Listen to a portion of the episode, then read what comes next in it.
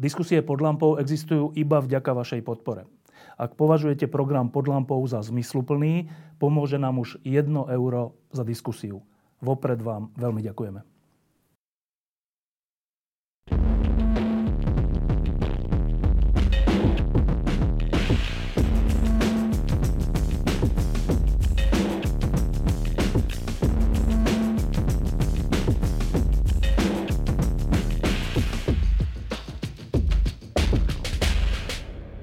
Je treskúce leto, ktoré sa prejavilo 15-stupňovými teplotami. Okrem toho sme na Slovensku už dosť unavení neschopnosťou demokratických politických strán spolupracovať, a to s blížiacimi sa voľbami sa zdá, že tá neschopnosť sa stupňuje. Plus Slovensko je za 3 roky unavené atómovkami. Ale v týchto dňoch sú dva zaujímavé javy. Jeden je, že je výročie prvého zhodenia v histórii ľudstva atomových bomb na osídlené územia Hiroshima a Nagasaki. Druhá udalosť je film Oppenheimer, ktorý s tým priamo súvisí. A tretia dôležitá vec je, že už prešiel asi mesiac alebo aj viac od našej poslednej lampy o zázrakoch fyziky, a tak je čas, aby sme teda prišli s ďalším dielom, a ten čas práve nastal. Bude súvisieť s tým, čo som povedal, a bude súvisieť s Martinom Mojžišom, ktorý bol okrem toho aj na filme Oppenheimer. Tak, ja sa na ten film iba chystám, iba som si všimol, že má skoro 3 hodiny, že dlhý. Ja mám rád dlhé filmy, ale iba tak sa cvične opýtam, neprezrať. Treba na to ísť?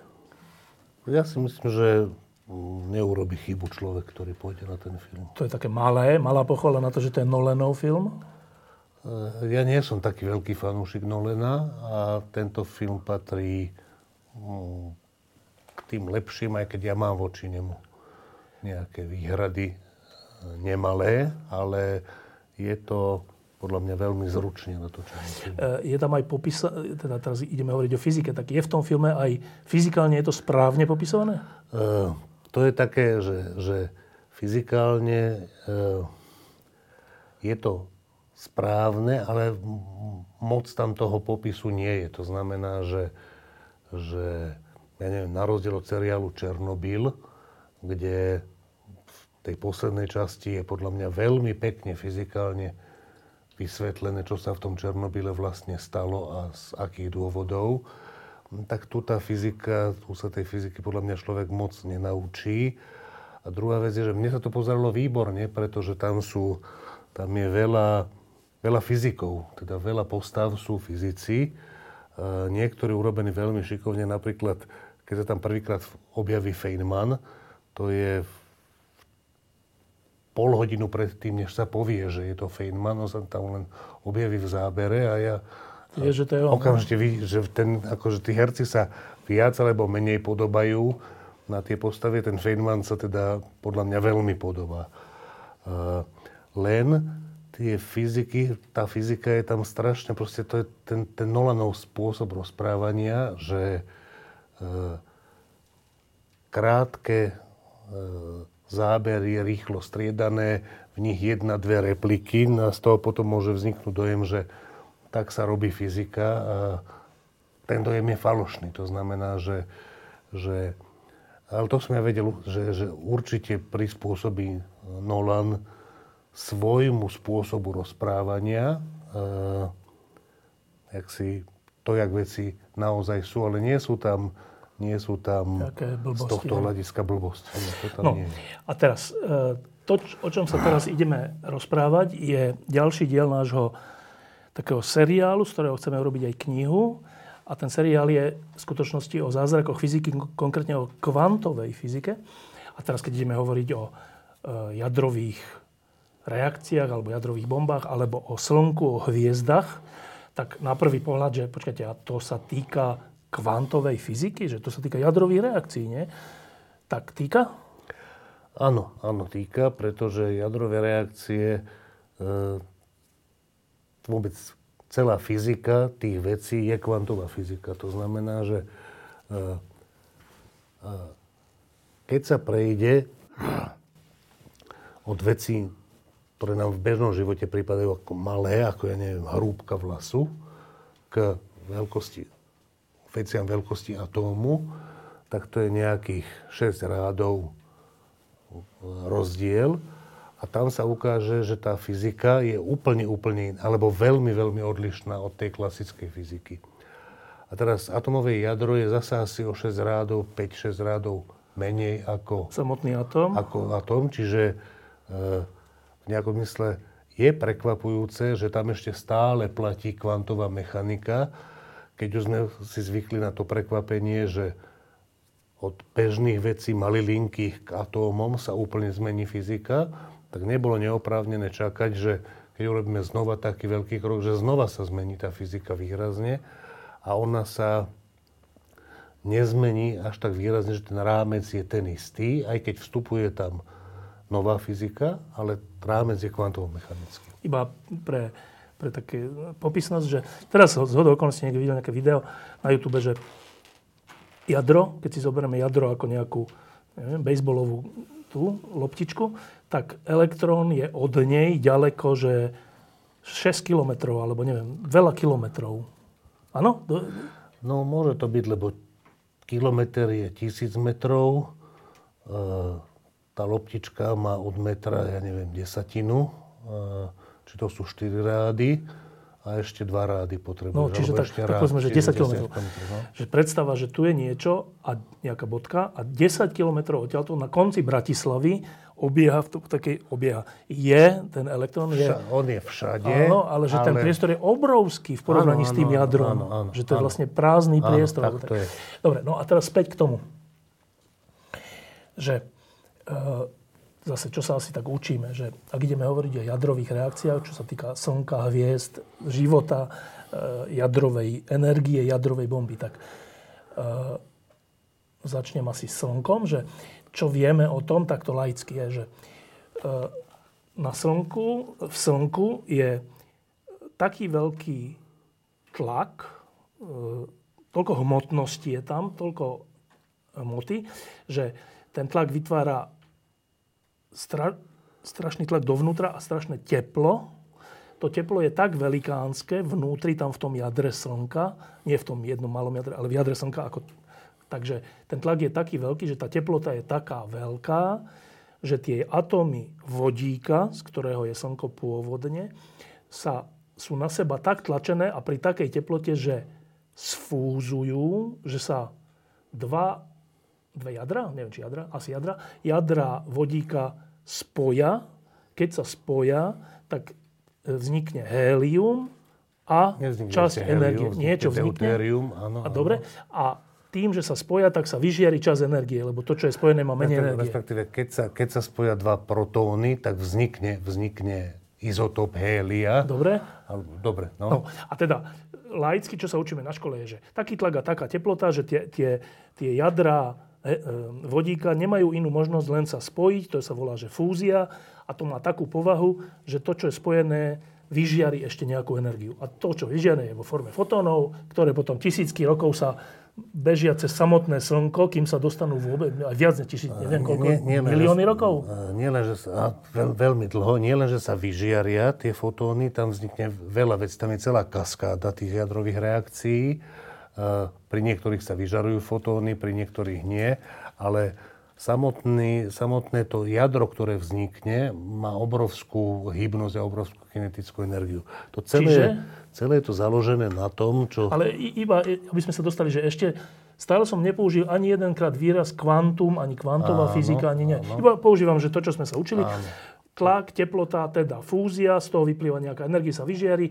Fotón, mimochodom, to je naozaj zaujímavé, že to, keď sme na slnku a ten lúč na nás dopadne, tak ten lúč od slnka k nám išiel 8 minút, alebo 6 minút, 8 minút. Áno, 8 minút, lenže kým sa dostal z toho jadra, z tej reakcie na povrch a k nám, tak to strvalo možno milióny rokov. Hej, ale aj z toho povrchu, ten povrch je dostatočne horúci, čiže ten povrch samotný vyžaruje fotóny, to nemusia byť len tie fotóny. Ale aj keď je to tak to trvalo mu to milióny rokov, ale tak som si to zapamätal. No. To je taká zaujímavosť. Ale kde tam je kvantová fyzika? Dobre, poviem hneď. najprv ešte napíšem to, čo som chcel napísať, a to je táto vec. Dneska to bude ľahké na tej tabuli.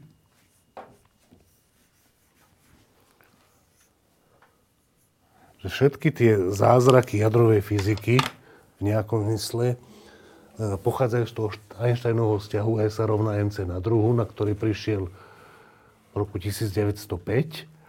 A to, čo sa tam stane, to, čo si opísal, je, že z dvoch jadier vodíka vznikne jadro izotópu hélia. A to jadro má menšiu hmotnosť, než je súčet tých dvoch hmotností tých protónov. A ten rozdiel vďaka tomuto vzťahu,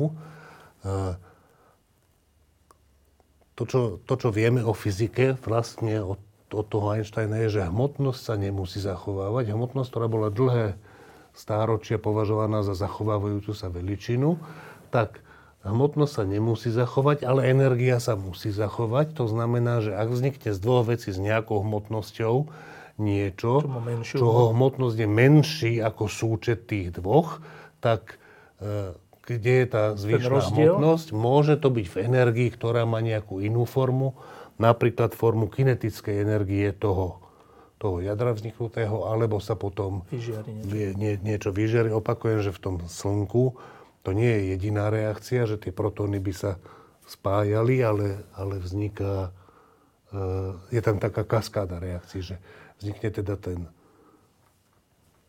izotón? Spojený protón, ten potom reaguje s ďalšími protónmi a s inými vecami.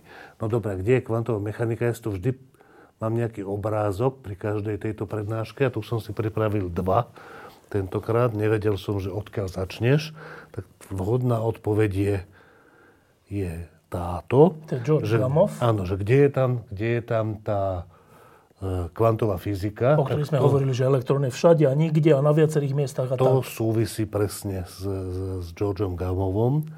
A vždy sem dám nejaký obrázok, ktorý súvisí s nejakým experimentom, ktorý ten človek vysvetlil alebo urobil. A v tomto prípade som urobil výnimku a tam nie je žiadna fyzika, ale je tam táto vec, lebo... To od teba, tuším, viem, to je pokus o útek?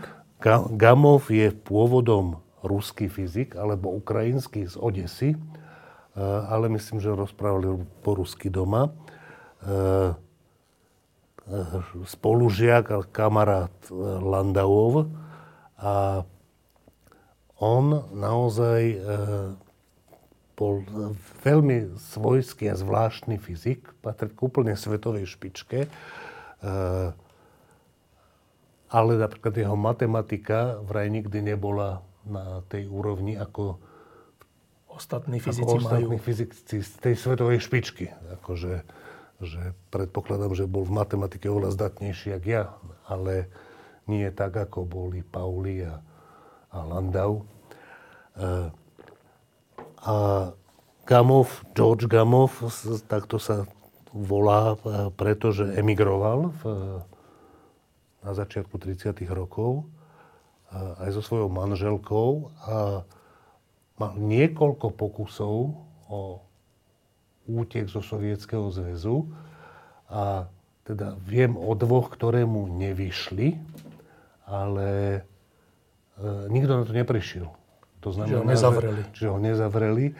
A to bolo... A to je Gamow, podľa mňa, v nejakom mysle to charakterizuje toho človeka, že ten prvý pokus, to bolo, že aj s manželkou sa pokúsili na kajaku cez Čierne more preplávať 250 kilometrov a vystúpiť niekde. Na kajaku. A nepodarilo sa im to kvôli počasiu. Potom urobili druhý. Troška si to teraz predstavujem, že kajak je pomerne ľahké plavidlo. Krehké plavidlo, že čo znamená nepodarilo sa to? Bolo tak zlé počasie, že sa vrátili. Že sa otočili, že by sa prevrátili. Nie, sa otočili a dobre. Druhý pokus urobili. Preto, že povedali, že len sme vyšli na taký výlet. Asi aj nikto asi ani nikto nechytil, to sa vie až potom. A druhý pokus urobili, že z Murmanska do Norska sa tam snažili. Tam je troška zima, to sa im tiež nepodarilo. Tiež na loďke? Áno, na kajaku, obidva pokusy. Preto som tam dal ten kajak, ešte je to ženská postava, čiže predpokladám, že je to dvojkajak a George sedí vzadu a vpredu sedí jeho manželka. A to, čo je za nimi, je slnko a k tomu sa ešte dostaneme. No. A jak sa teda dostali? Od ktorého ty si začal. Dostali sa tak, že bol pozvaný, on dostal veľa pozvaní na konferencie, aj sa ho tí ľudia zo západu, on už vtedy bol, tie veci, o ktorých budeme hovoriť, ako prvé, urobil ešte v Sovietskom zväze. Áno. A pozývali ho na rôzne konferencie, Bohr v tom hral významnú úlohu, aby ho dostali z toho Ruska a tí Rusi ho nikam nepustili. Nie kvôli tomu, že by sa vedelo o týchto, ale vedelo sa asi. Že by možno utiekol. Vedelo sa, že čo má, áno, čiže ho tam strážili. A potom bol pozvaný na Solvejský kongres, to bola asi najvýznamnejšia konferencia fyzikálna, rozhodne v tejto novej fyzike, v tej vznikajúcej kvantovej fyzike a už vzniknutej potom, kde boli úplne špičky. Curiovci, Einstein, Planck, Pauli, Heisenberg, Bohr, proste. A on bol fyzik takého rangu, že tam bol čiže 20 fyzikov, to nebolo, že mega konferencie. 20, úplná špička a tam bol pozvaný a tam doma povedal, že on bez manželky nejde, tak to dovolil.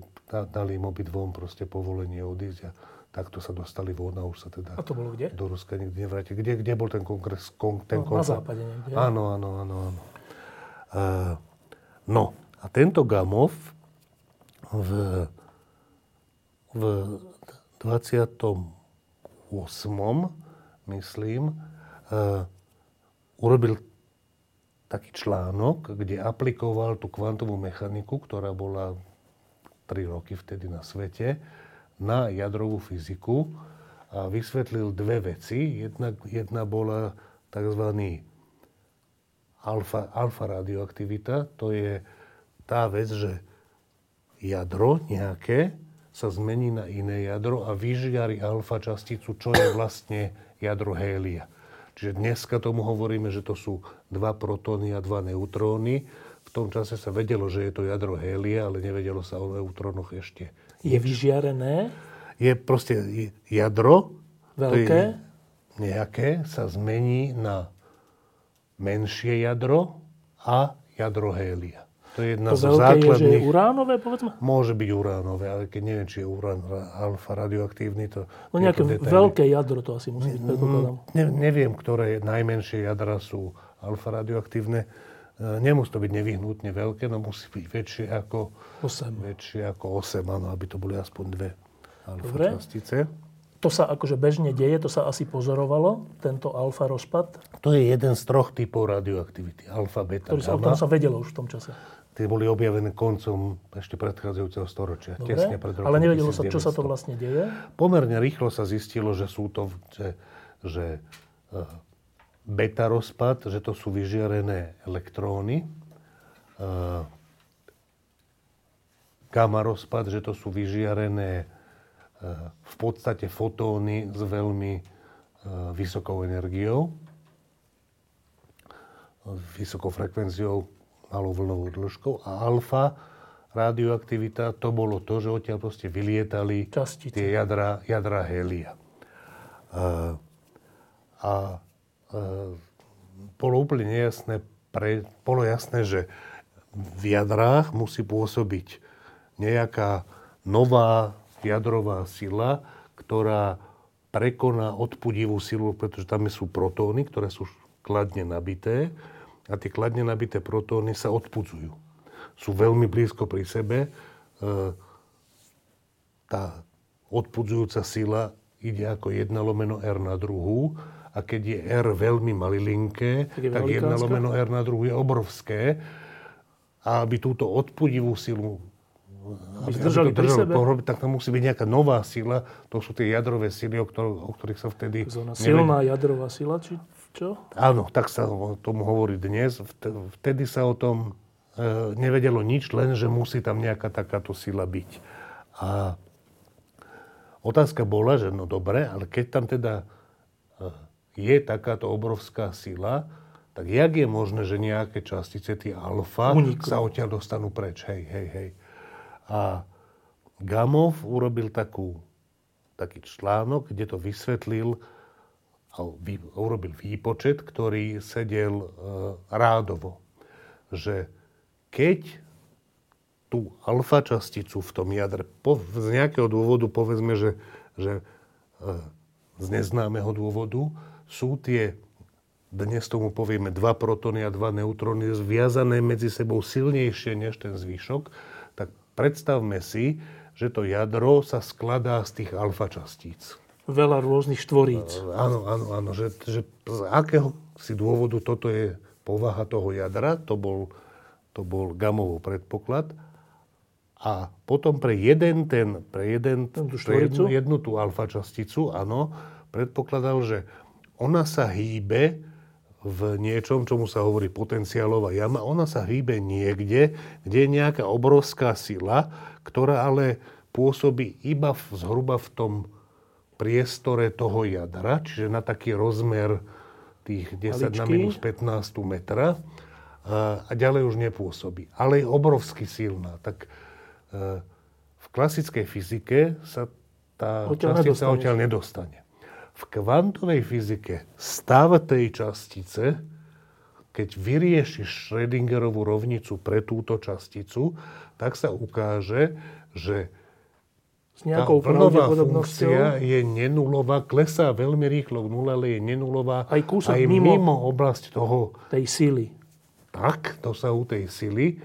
A tým pádom tá častica má nenulovú pravdepodobnosť sa vyskytnúť mimo toho jadra, kde už nepôsobia tie sily a v tom momente, keďže ona je kladná, tá častica, je to jadro je kladné, tak je veľmi rýchlo vystrelená odtiaľ preč. Tomu sa hovorí, že tunelový jav, že častice môžu takzvané pretunelovať, čiže dostať sa, aj keby sa aj tam, kde sa podľa klasickej fyziky sa tam dostať nemôžu a podľa kvantovej fyziky sa s istou pravdepodobnosťou tam dostať môžu.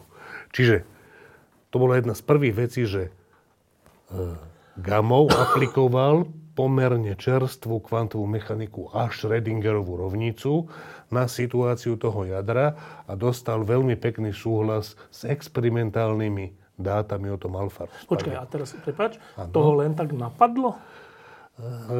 Čo to znamená len tak napadlo? Ja neviem. Čo je to za úvaha, že tu je nejaké jadro, v ktorom to tak drží pokope nejakou silou, ktorú síce nepoznáme, dnesko sme si ju nazvali silná jadrová sila, ale vieme, že niečo tam také musí byť, lebo ináč by dve plusové častice, protóny od seba odleteli, nedržali by. Keďže držia pokope dokonca veľmi blízko seba, je tam nejaká strašná sila. Dobre, tak toto sa vedelo. Ano. Tak keď toto sa vie, tak čo ma napadne, že ale nejaká z tých častíc držaná touto silou, keď dojde kvantovým spôsobom, čo samo o sebe je šialené, ale dobre, dojde mimo, tak tá sila tam už nepôsobí. Prečo by už tam nepôsobila? Pretože my vieme, že v tom jadre musia pôsobiť nejaké strašne silné sily. Ale prečo sú ohraničené iba tým jadrom? Pretože keby neboli ohraničené jadrom, tak kúsok za ním prečo nemôžu byť? To otázka je, že a musia veľmi rýchlo klesať, lebo keby neklesli, keby pôsobili aj na úrovni atómov, no tak všetko by tam išlo k tomu. Áno, všetko sa zrúti. Sa zrúti do seba, akože všetko by dopadlo jak neutrónové hviezdy. Že proste tie sily my namačkali vedľa seba všetky tie častice, povedzme. Áno. A tá úvaha, že dobre, tak tá sila je ohraničená. Tá sila je ohraničená. Na to si ľudia nekladí otázku, že čo je to za jav, že je ohraničená. Tak ešte raz, akože keďže existujú atómové jadrá, ktoré sú také malilinké, a držia spolu, tak je rozumné predpokladať, že tá sila je obrovská a krátko dosahová. Prečo to tak je, to nevieme. Hej? Nevieme? Dodnes? No, dneska o tom vieme viac, oveľa. Dobre. Ale je veľmi silná a krátko dosahová. Krátko znamená čo? Myslím si, že je celkom prirodzený predpoklad, že keďže sa prejavuje iba v atomových jadrách, tak asi potiaľ dosiahne, pokiaľ siaha jadro. To, čo urobil Gamow, ten výpočet, tak predpokladal, že tá sila je nejaká, stále rovnaká, a potom zrazu nula, čo je aproximácia, nejaké priblíženie. Nevieme, ako to je. Gamow nevie, ako to je, ale skúsi. Keď predpokladám, že najjednoduchšie, že viem o nej len, že je obrovská a siaha asi toľko, koľko je rozmer jadra, tak to skúsim, vypočítam cez tunelový jav zo Schrödingerovej rovnice, aká je šanca, že sa dostane von, a dostanem čísla po výbornej rádovej zhode s skutočnými alfarozpadmi. Ale toto není tá najzaujímavejšia časť, podľa mňa, akože týmto zatiaľ sme vysvetlili, alebo on sa snažil vysvetliť ten alfa rozpad, teda že prečo niektoré jadra vystreľujú časť, áno, hoci je tam obrovská sila, ktorá by to mala znemožniť. Áno. A ukázal, že keď sa na to pozrieme kvantovo-mechanicky, tak je to veľmi prirodzené.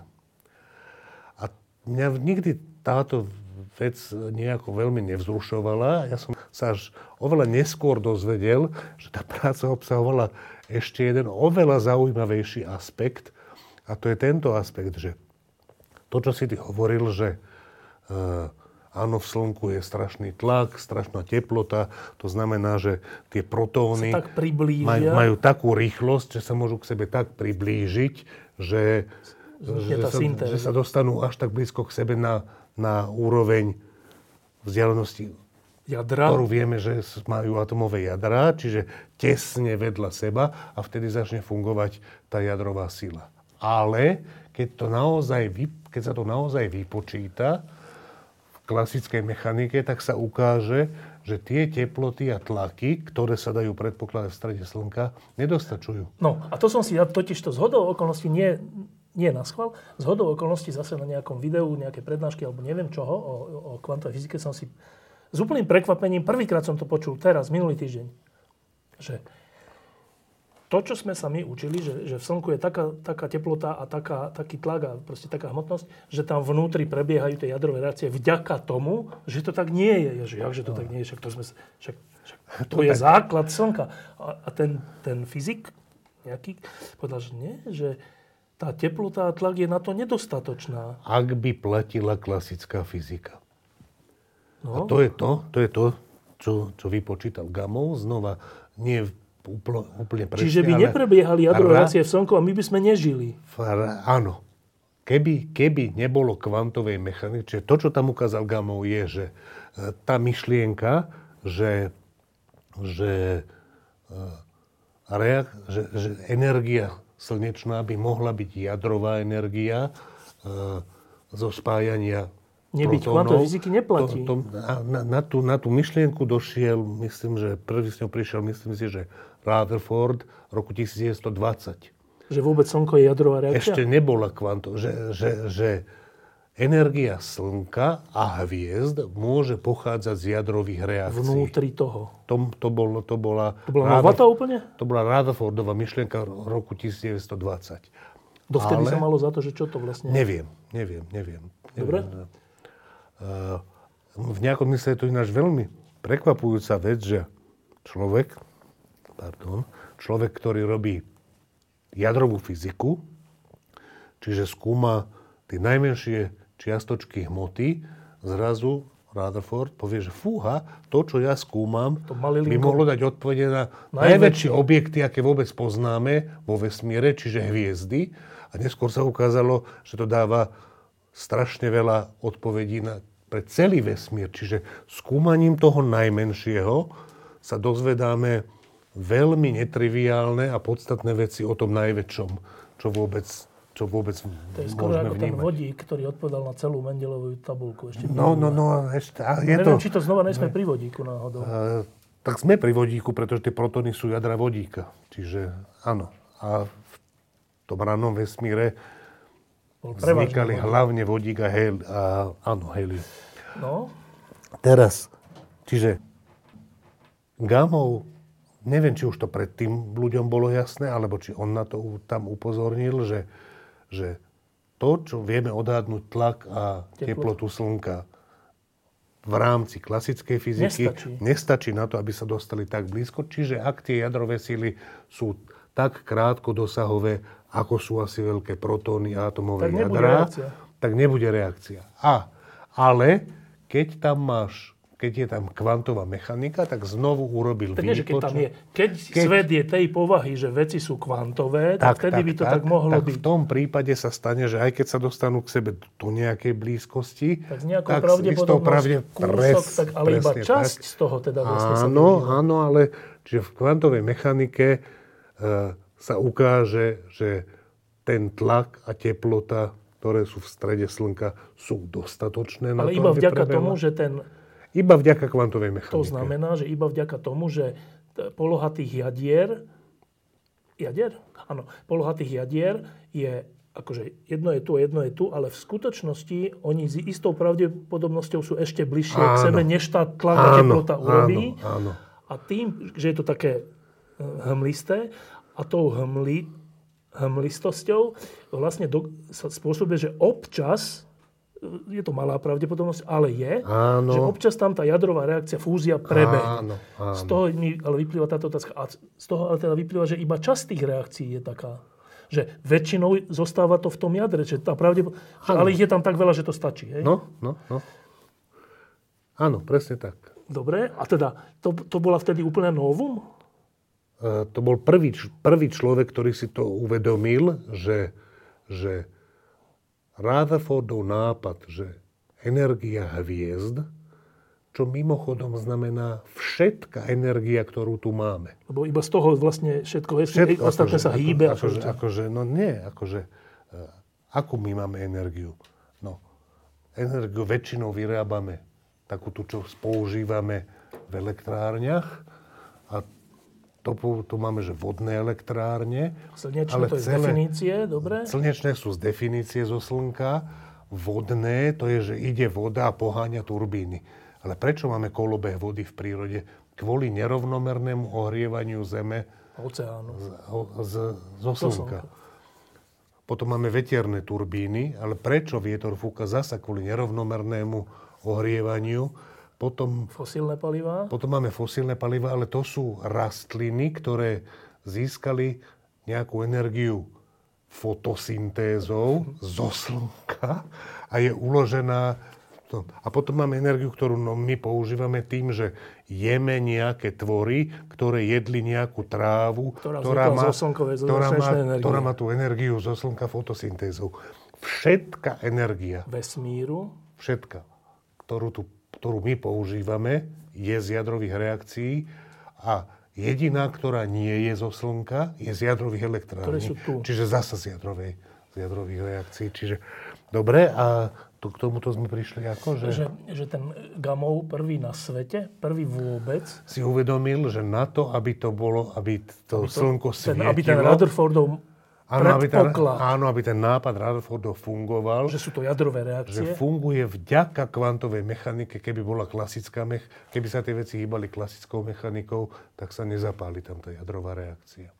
A keď už sa ona zapáli, tak ešte zvýši teplotu a tak. Hej, že keby to bol len tlak a taký, aký tam je, tak je nejaký.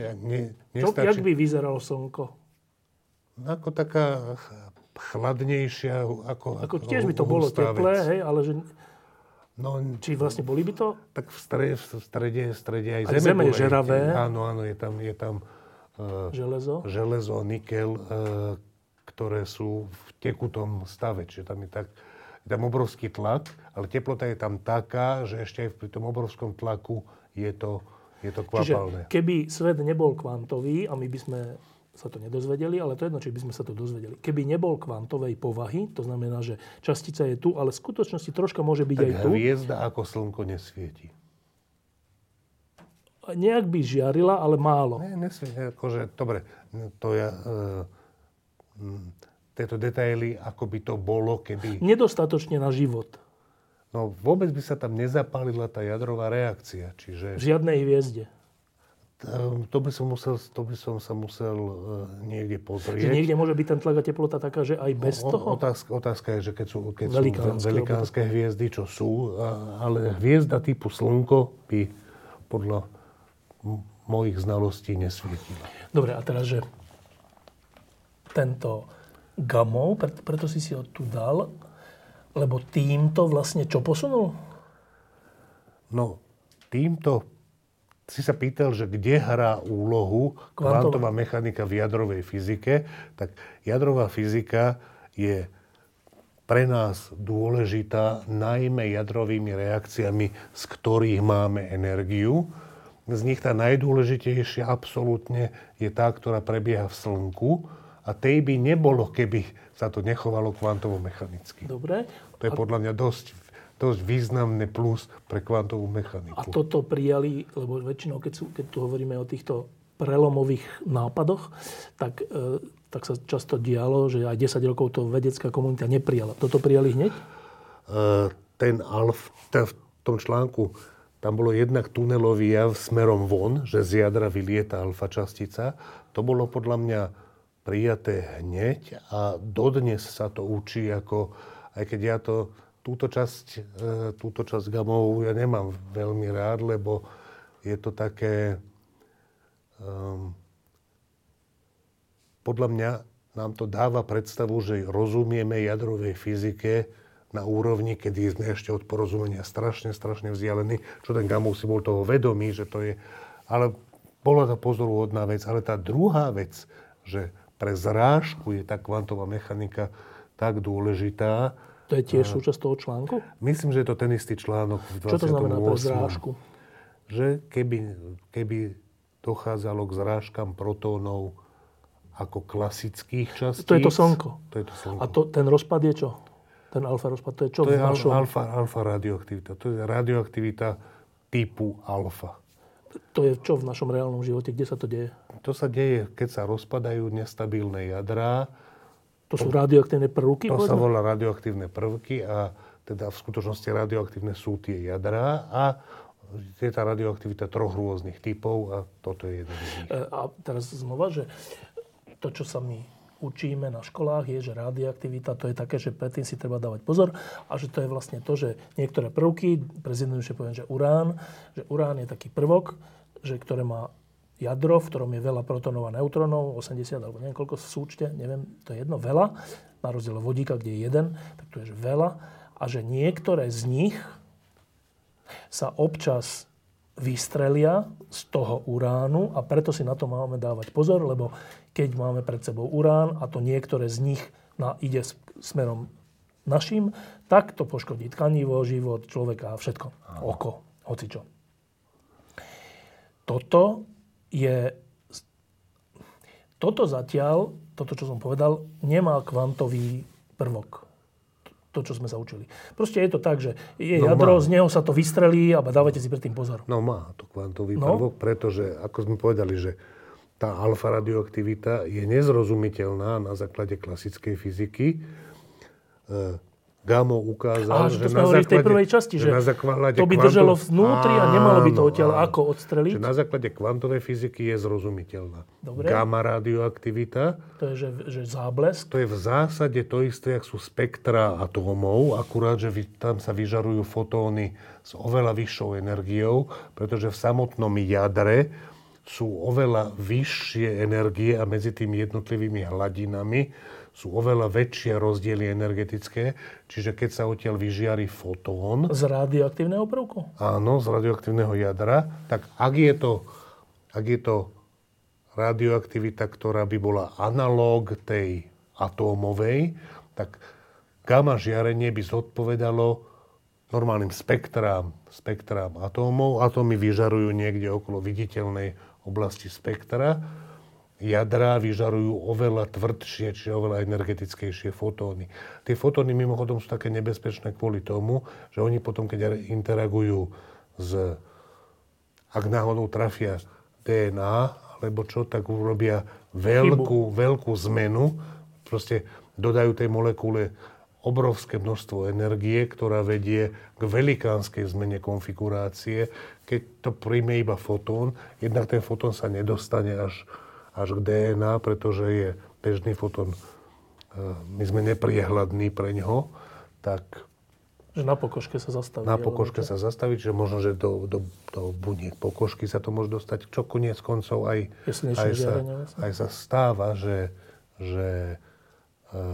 napríklad tej vysokoenergetickej zložke slnečného žiarenia je pokožka asi vystavená najviac, preto tam môže dochádzať k tým zmenám najmä DNA častejšie než vo vnútorných orgánoch, preto rakovina kože môže vzniknúť aj z prílišného opalovania sa skôr, než rakovina všetkých iných orgánov. No a teraz ešte, aby som to dal do takej kategórie, že tá radioaktivita, alebo teda, áno, radioaktivita prvku je, že buď to vystrelí tie 4 alfa časticu, teda 2 protóny, 2 neutróny, čo by nemal, nebyť toho, že je to kvantové, lebo by to tá silná sila držala. Ale kvantové to vysvetľuje, že druhé je, že to vyžiarí elektrón? Beta, to je, že to vyžiarí elektrón. To sa prečo stane? To sa stane kvôli tomu, že je radioaktívne jadro stále máme? Áno. Hovoríme, povedzme aj o uráne? Áno. V ňom, teda opakujem, že ja sa v tej jadrovej fyzike nevyznám tak, aby som vedel, že či je urán beta radioaktívny. Nejde o to, že urán, no nejaké... Áno, sú prvky, ktoré sú určite. A to súvisí s tým, že neutrón, o ktorom ešte len budeme rozprávať, je častica, ktorá je nestabilná. Ako taká? Áno. Môže sa rozpadať. Môže sa niekedy rozpadať, aj keď je v rámci jadra. A rozpadá sa neutrón tak, že sa zmení na protón a vyžiarí jeden elektrón. Aby to bolo neutrálne. Áno. A elektrón, keď odtiaľ odíde preč, tak ten pozorujeme ako nejaké elektróny vystrelované. Dobre, a teraz prepáč, že to je ten druhý spôsob. To sa volá beta radioaktivita. Ešte raz to zopakujem, že neutrón, to je zase taká nová vec, že v jadre sú neutróny a protóny. Navrhujem sa k neutrónu dostať neskôr. Iba aby som vedel, iba to, čo si teraz povedal. Dobre. Že neutrón v jadre, kde je plus minus rovnaké množstvo neutrónov a protónov, tak zrazu jeden neutrón si povie, že ja už prestanem byť, už ma to nebaví byť neutrónom, stane sa protónom, čiže plusovým, ale keďže vyžiarí jeden elektrón minusový, tak je to stále akože neutrálna reakcia, ale že čo to napadne neutrón, stať sa protónom? Taký on už raz je. Že z neutrónu sa stane protón? Áno. Nie zo všetkých, z jedného. Ne, no z každého z nich s istou pravdepodobnosťou. No keby sa nakoniec každého, tak by už neboli potom neutróny. To sú akože, že opäť navrhujem, a tento raz na tom budem trvať, nechajme neutrón, sa k nemu dostaneme za chvíľu. Ale to len tak napadne ten neutrón? Neutrón je tak dôležitá častica. Mimochodom, v roku 1928 o neutróne nikto ani nič netušil. V momente, keď ho niekto už konečne objavil, že také niečo existuje, tak behom 2 rokov za to bola Nobelová cena. To bol ale keď sme pri týchto, z najdôležitejších objavov. Keď sme pri tejto radioaktivite, že to sa tam tak povie, že neutrón sa zmení na... Dobre, to, čo si sa pýtal, je, že čo sa tam deje, tak to, jak som ti odpovedal, je z dnešných našich znalostí. V čase, keď ľudia objavili radioaktivitu, tak to len bolo, že proste z látky vychádzajú nejaké alfačastice, elektróny? Teda tie ešte 2, ale ešte aj elektróny. Alebo niekedy elektróny, to sa volalo beta radioaktivita, a niekedy fotóny veľmi energetické. Bodka. Toto sa vedelo, že je radioaktivita. Prečo to tak je? Čo to znamená? Ale ešte raz, to je pred rokom 1900. Čiže to, jak to o tom my hovoríme, že to z jadier ide, jadro je objavené 1911. Že vôbec niečo také existuje. To znamená, že radioaktivita sa preto volá tak čudne, ako radioaktivita je podstatná vlastnosť atómových jadier. V tom názve tie jadra vôbec nefigurujú, pretože v čase, keď ľudia objavili radioaktivitu, o jadrach ešte netušili. Áno, ale ja len preto som sa pri tom pristavil, že ty si len tak voľne povedal, že neutrón sa zmení na protón. Dostaneme sa k tomu. Sú tretí druh radioaktivity je, že to vyžiari ani nie 2 a 2 protóny neutróny, ani nie elektrón, ale fotón. To sa stane kedy? To sa môže stať napríklad vtedy, keď v atome sa to stane kedy? Keď je atom v nejakej vyššej energetickej hladiny, tak s istou pravdepodobnosťou prejde na nižšiu energetickú hladinu a vyžiari fotón, ktorého frekvencia je daná rozdielom tých energií. V jadre, radioaktívnom? V jadre, ak je jadro kvantovej povahy, tak tam tiež sú asi nejaké energetické hladiny. Keď sa jadro z nejakej energetickej hladiny dostane na nižšiu energetickú hladinu. To samotné jadro? Áno, môže sa, respektíve tie častice v ňom, protóny a neutróny, vieme od roku 1932. Lebo doteraz sme sa učili od teba, že tie energetické hladiny majú elektróny. Áno, tak tam to má... Vtedy, keď klesne na ňu, tak vyžiari. Ale môžem rovnako dobre povedať, že to má celý atóm, tie energetické hladiny. V skutočnosti správnejšie je povedať, že sú to energetické hladiny atómu než elektrónu v atóme. Ale je to malý detail. Dobre, čiže to sú tie tri... Čo vlastne to povieme? Tri druhy radioaktivity. Dobre, a to sa má ako k jadrovej energii? V skutočnosti sú to všetko jadrové reakcie. To sú jadrové reakcie? Že jedno jadro prejde na iné jadro a vyžiari niečo. Pri tej príležitosti niečo odíde úplne ďaleko preč. To je radioaktivita. A má povahu kvantovú z toho, čo sme si hovorili.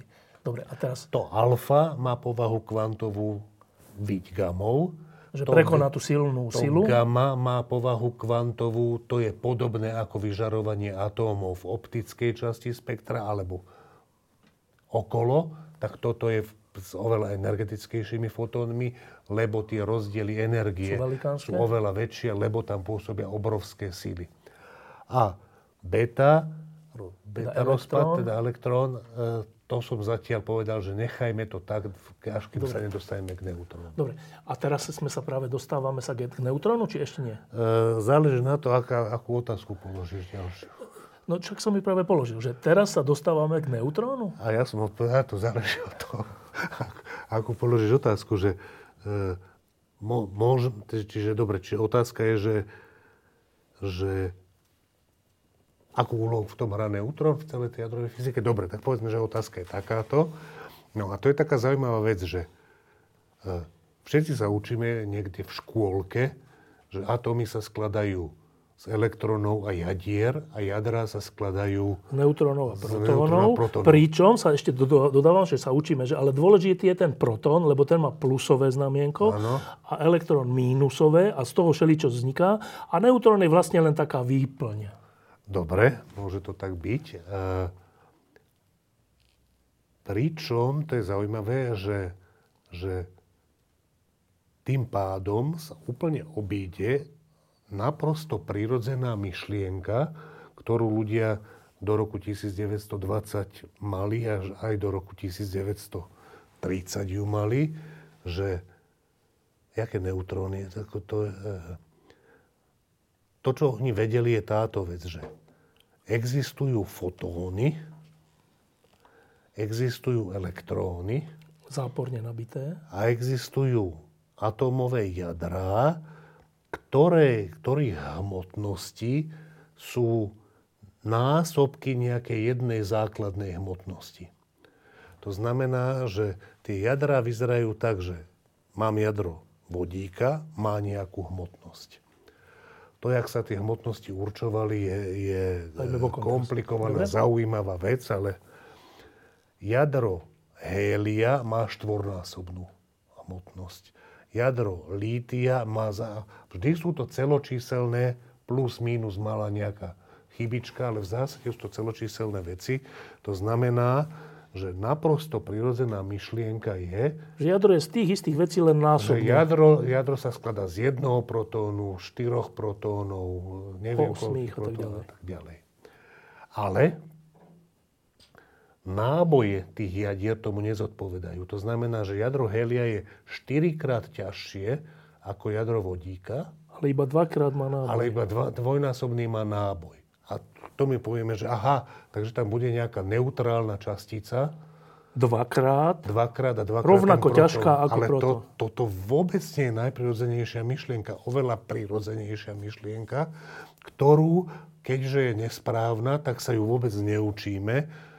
Ale to je hrozná chyba. Hneď sa k tomu vrátim, prečo je to chyba. Ale oveľa prirodzenejšia myšlienka je, že v svete, v ktorom viem, že sú protóny, elektróny a fotóny, pričom protóny sú asi 2000-krát ťažšie ako elektróny, tak ja môžem k tým 4 protónom pridať 2 elektróny. Hmotnosť tým nejako nezmením, keďže to je na úrovni tisíciny, či na úrovni promile. Čiže vezmem 4 protóny a 2 elektróny a mám jadro helia. Bez akýchkoľvek neutrónov. To je oveľa prirodzenejšie.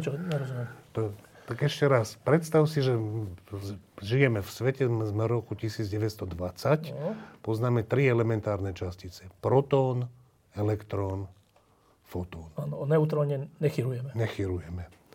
Máme teda, vodík. Máme možno... Vieme vážiť prvky. Áno, a vieme, že sú to celočíselné násobky hmotnosti protónu. Čo je najekonomickejší model? Okamova britva nám čo povie? Vieme z týchto častíc poskladať tie jadrá, ktoré sú celočíselné násobky hmotnosti, celočíselné násobky náboja, ale iné. Nemusí to byť polovičné, ale iné. Odpoveď je samozrejme, že to viem urobiť. Vezmem toľko protonov, koľko treba na hmotnosť a pridám toľko elektrónov, aby som urobil správny náboj. By som povedal, že ten prvok má proste viac elektrónov, hej? Nie. Tie elektróny musia byť v tom jadre. V jadre? Áno. A to by koho napadlo? No to by napadlo úplne každého, keby nás neinfikovali už v škôlke myšlienkou neutrónu. To je tá vec, čo chcem povedať, že... Prečo by ťa skôr nenapadlo... Tak možno som teraz ovplyvnený tým, že sme sa učili, ale že... Asi som.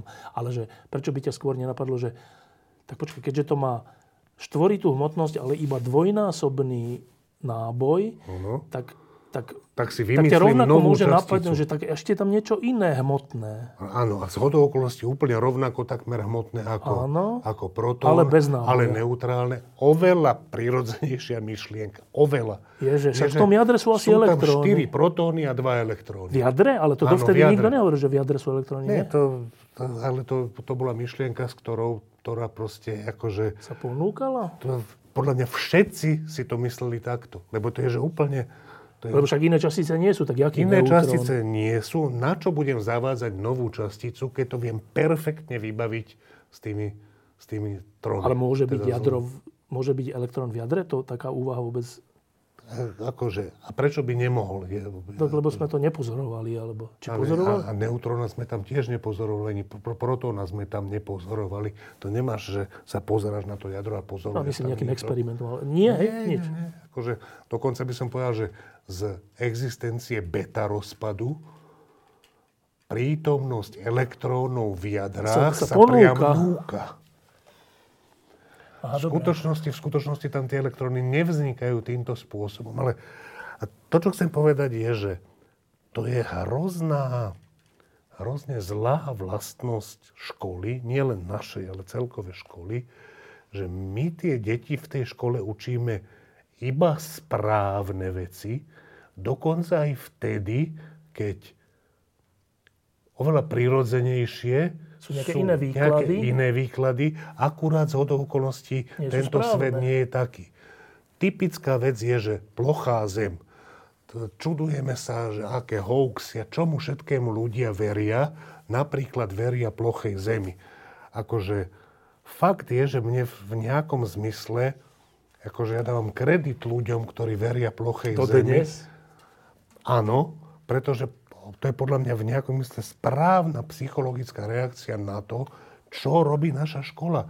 Naša škola jej učí, že Zem je guľatá, veď všetci vidíme, že je rovná, zvlnená kopcami a tak ďalej. A tá škola povie, že je guľatá. Nepovie, že a nech nepovie len toľko, že je gulatá napriek tomu, že sa zdá rovná. Možno trošku povie, že je to veľké, ale a preto sa to zjaví. Proste tie argumenty, že fúha, decka, takáto strašne zaujímavá vec. Všetkým sa nám zdá rovná a nie je. Totálne prekvapujúca. Akože nie, my sa naučíme, že je gulatá a kto povie, že je plocha, dostane zlú známku. A podobne sa naučíme, že je neutrón, namiesto toho, aby sme povedali, že intuitívne to bolo niečo iné. Počúvajte, však tá predstava, že sú napríklad jadro helia, že sú 4 protóny a 2 elektróny tam v tom jadre, je oveľa prirodzenejšia. Dobre, a teraz, že jak sa prišlo na to, že... Čiže vôbec takto... nejaký neutrón. Áno. Tak to bolo takto, že teda... Čiže dovtedy sa mal za to, že neexistuje taká častica. Nie, že sa malo za to, že neexistuje. Proste, áno. Nič nenaznačovalo tomu. Tak, neviem, či je správne povedať, že kým nebol Kolumbus, tak sme netušili, že tam tá Amerika je. No, nie, proste... Nebola to vôbec otázka. Vôbec to nebolo, áno, presne tak.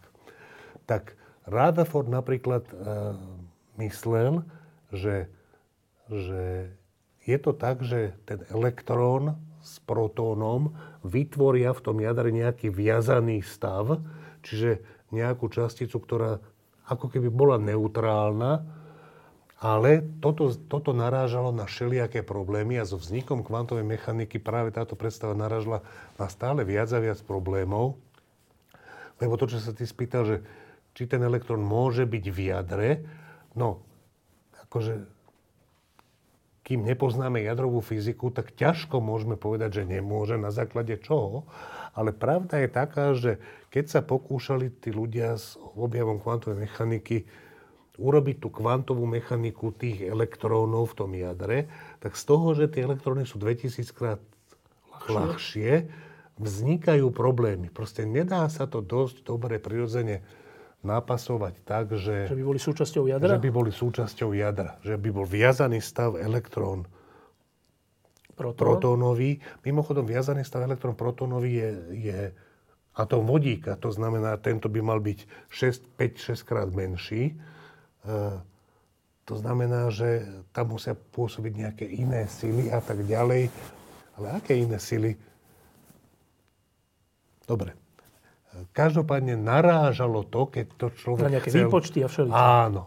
A až došla takáto vec, že niekedy na začiatku 30. rokov nejakí ľudia, ktorých mena vždy zabudnem, prišli na takú vec, že keď strihľajú tie alfa častice, ktoré vznikali z rozpadu polónia, myslím, na ľahké prvky niektoré, napríklad na berílium a myslím, že aj na lítium. Každopádne, že keď púšťajú alfa častice na berílium, tak z toho berília vychádza nejaké silné žiarenie, teda silné v zmysle energetické, s vysokou energiou, neutrálnych častíc. Že to žiarenie je také, že keď to strčíš do elektromagnetického pola, tak to s ním nič neurobí, čiže neohýba to, čiže vychádza odtiaľ niečo, čo není nabité. Ale má hmotnosť. To, či to má hmotnosť, nie. Oni si mysleli, že sú to fotóny. Mysleli si, že sú to fotóny. Potom Madame Curie a jej dcera Irène Joliot-Curie zistili, že keď toto žiarenie, že pustíš alfa častice na berílium a toto žiarenie pustíš na vosk, na parafín, tak z toho začnú vylietať protóny. Z vosku? Z toho vosku. Čiže objavili takúto zaujímavú vlastnosť toho žiarenia, že vyráža z berília protóny, z berília idúce žiarenia vyráža z vosku, z parafínu protóny. Publikovali to. A keby urobili to, čo urobil Chadwick, to je tento človek, čiže dneska som si tu dal 2 ľudí, keby urobili to, čo zistili vlastne tie Curiovky, mama a dcéra, je, že tuto je niekde to berílium, z toho berília alfa častice vyrážajú volačo a to volačo vyráža z vosku toto. Toto sú stopy, ktoré v hmlovej komore, nech už je to čokoľvek, sa nechávajú tie protóny. Protóny z toho vosku. A teraz oni si mysleli, že to niečo, čo vyráža tie protóny, sú fotóny. Chadwick prišiel s tým, že nepočúvajte, to budú nejaké častice, iné, neutrálne, hmotné, ktoré doteraz nikto neobjavil. Prečo? Prečo prišiel s týmto nápadom? Prečo nesúhlasil s tým, že sú to fotóny? Pretože vedel napríklad o tej Rutherfordovej hypotéze, že mali by byť viazané stavy veľmi silné, veľmi malé, protónu s elektrónom, ktoré by boli neutrálne. Jadre?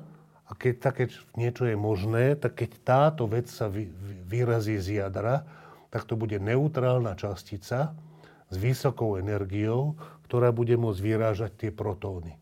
A to, čo urobil výpočet, že keby to boli tieto viazané stavy elektrón-protón, trebárs nazvime ten stav neutrón, lebo je neutrálny ten viazaný stav, tak jak by on interagoval s protónmi v tom parafíne? V parafíne je veľa atómov vodíka, čiže veľa voľných jadier vodíka, čiže protónov, a tie protóny táto vec vyráža. Urobil ten výpočet a vyšlo mu, že perfektne tie experimentálne dáta sedia s tým predpokladom, že to nie je fotón, ale že je to nejaká častica zhruba rovnako ťažká ako protón, ktorá vyráža tie protóny. Stále to mohol byť protón plus elektrón. No však áno, stále to mohol byť viazaný stav protónu a elektrónu, ale ktorý bude nazývať elektrón. Vynikajúce, ale hneď sa k tomu dostaneme. Každopádne to, čo chcem povedať, je, že keby tie Curiovky napadla táto myšlienka, tak môže mať Madame Curie 3 Nobelové ceny a Irena 2 Nobelové ceny. Tak inflácia. Tak nechali to Chadwickovi, ktorý... On teda dostal za to Nobelovú cenu? Áno. Za čo?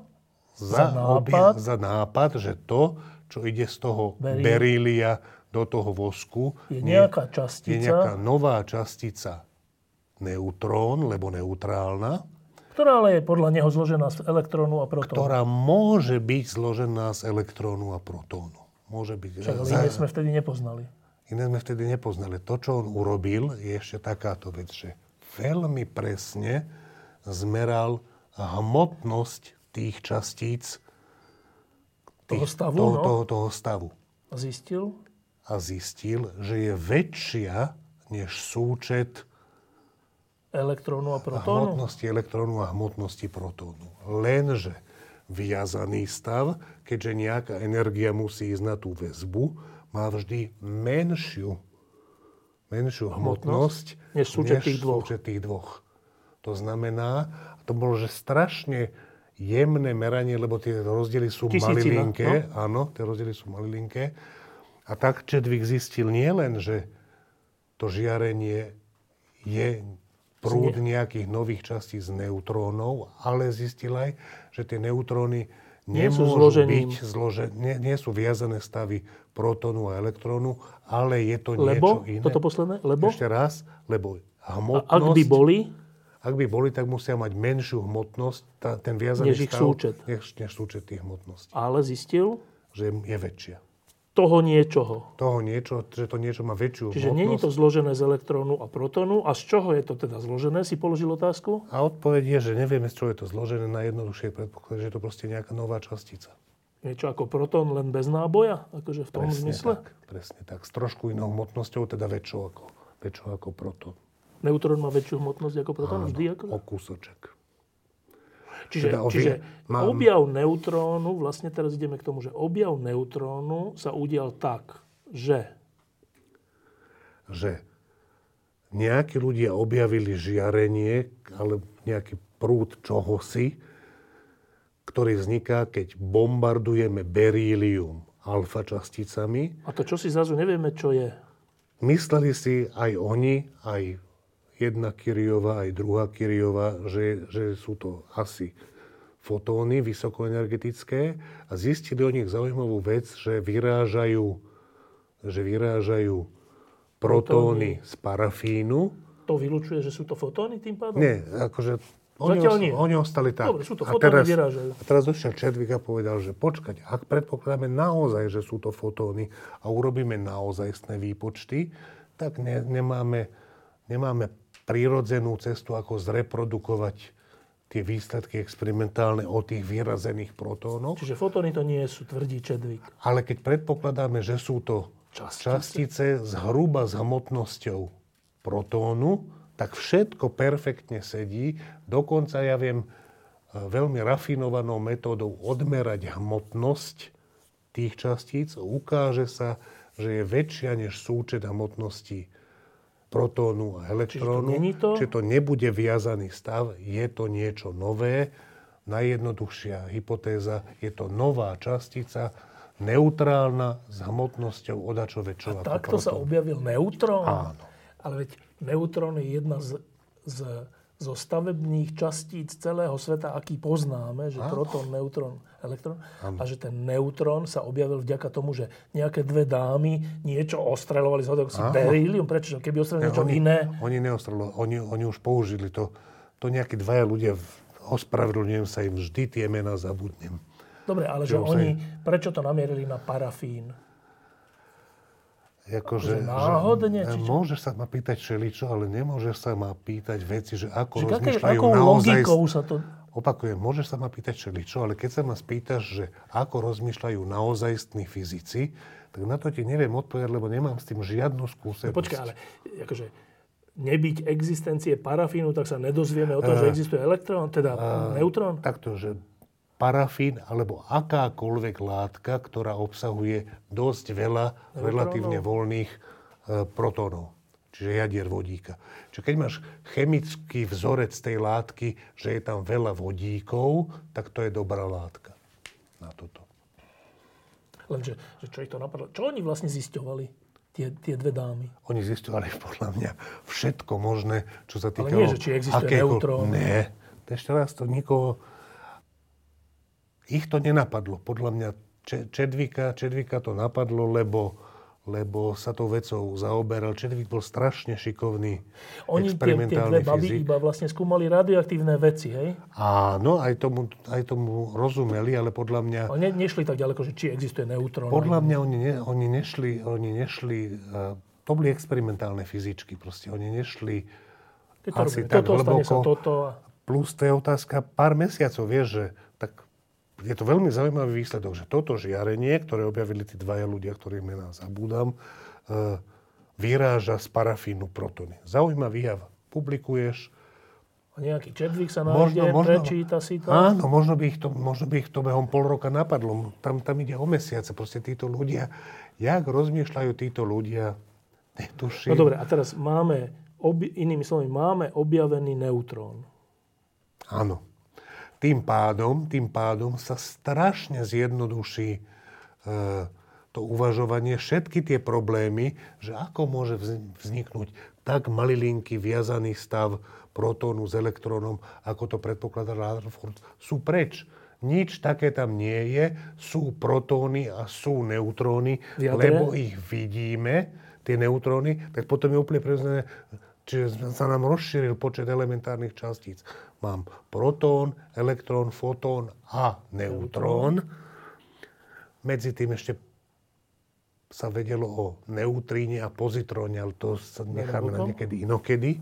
Čiže tak potom predpokladajme, že tie jadra sa skladajú z protónov a neutrónov a už ide jadrová fyzika tak, ako sa ju učíme dodnes. Je to jednoduché, pribudla nová častica, čo je menej ekonomický model ako protón, elektrón a fotón. Máme o jednu časticu viac. Ale na rozdiel od modelu len protón, elektrón, fotón, tá častica, proste ju pozorujeme, v nejakom experimente ju pozorujeme a dokonca ten človek, ktorý ju prvý pozoroval, aj hneď zistil, že to nie je viazaný stav protónu a elektrónu, nová častica. Dobre. A keďže sme objavili neutrón, teda máme proton, neutrón v jadre a elektrón v obale, tak to nám niečo podstatné hovorí o kvantovosti sveta? To nám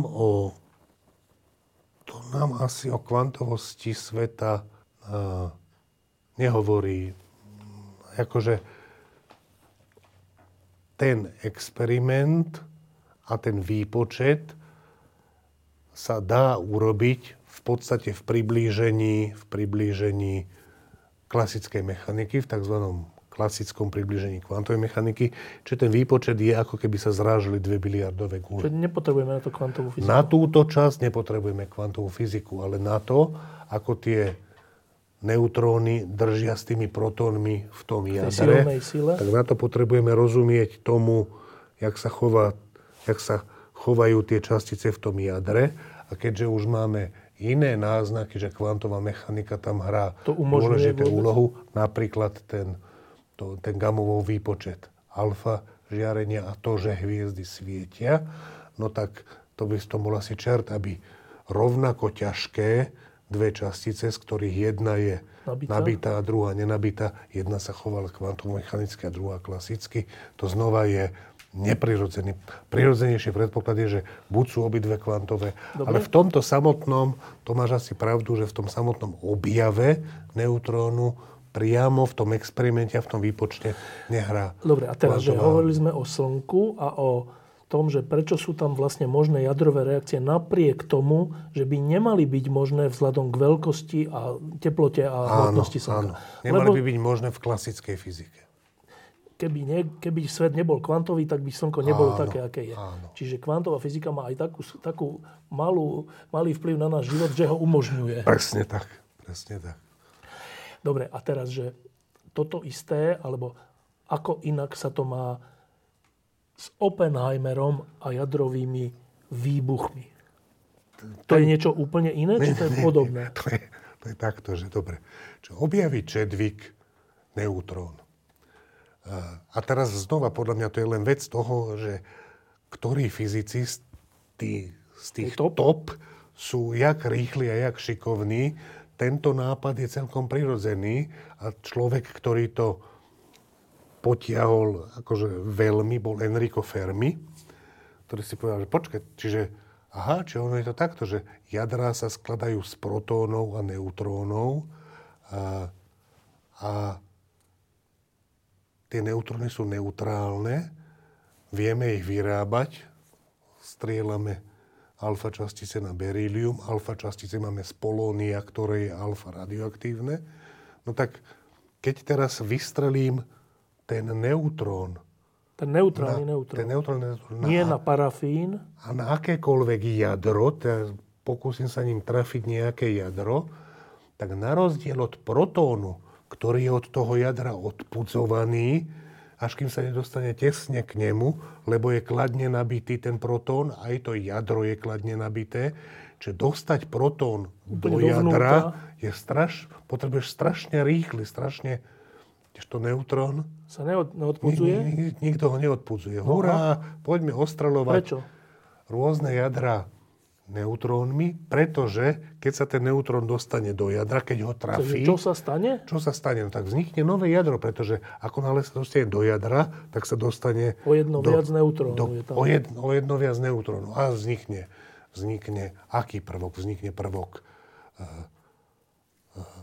Vznikne nový izotop toho prvku. Áno, to znamená, že vec, ktorá má rovnaký náboj, ale je o jedno ťažšia, bude radioaktívny.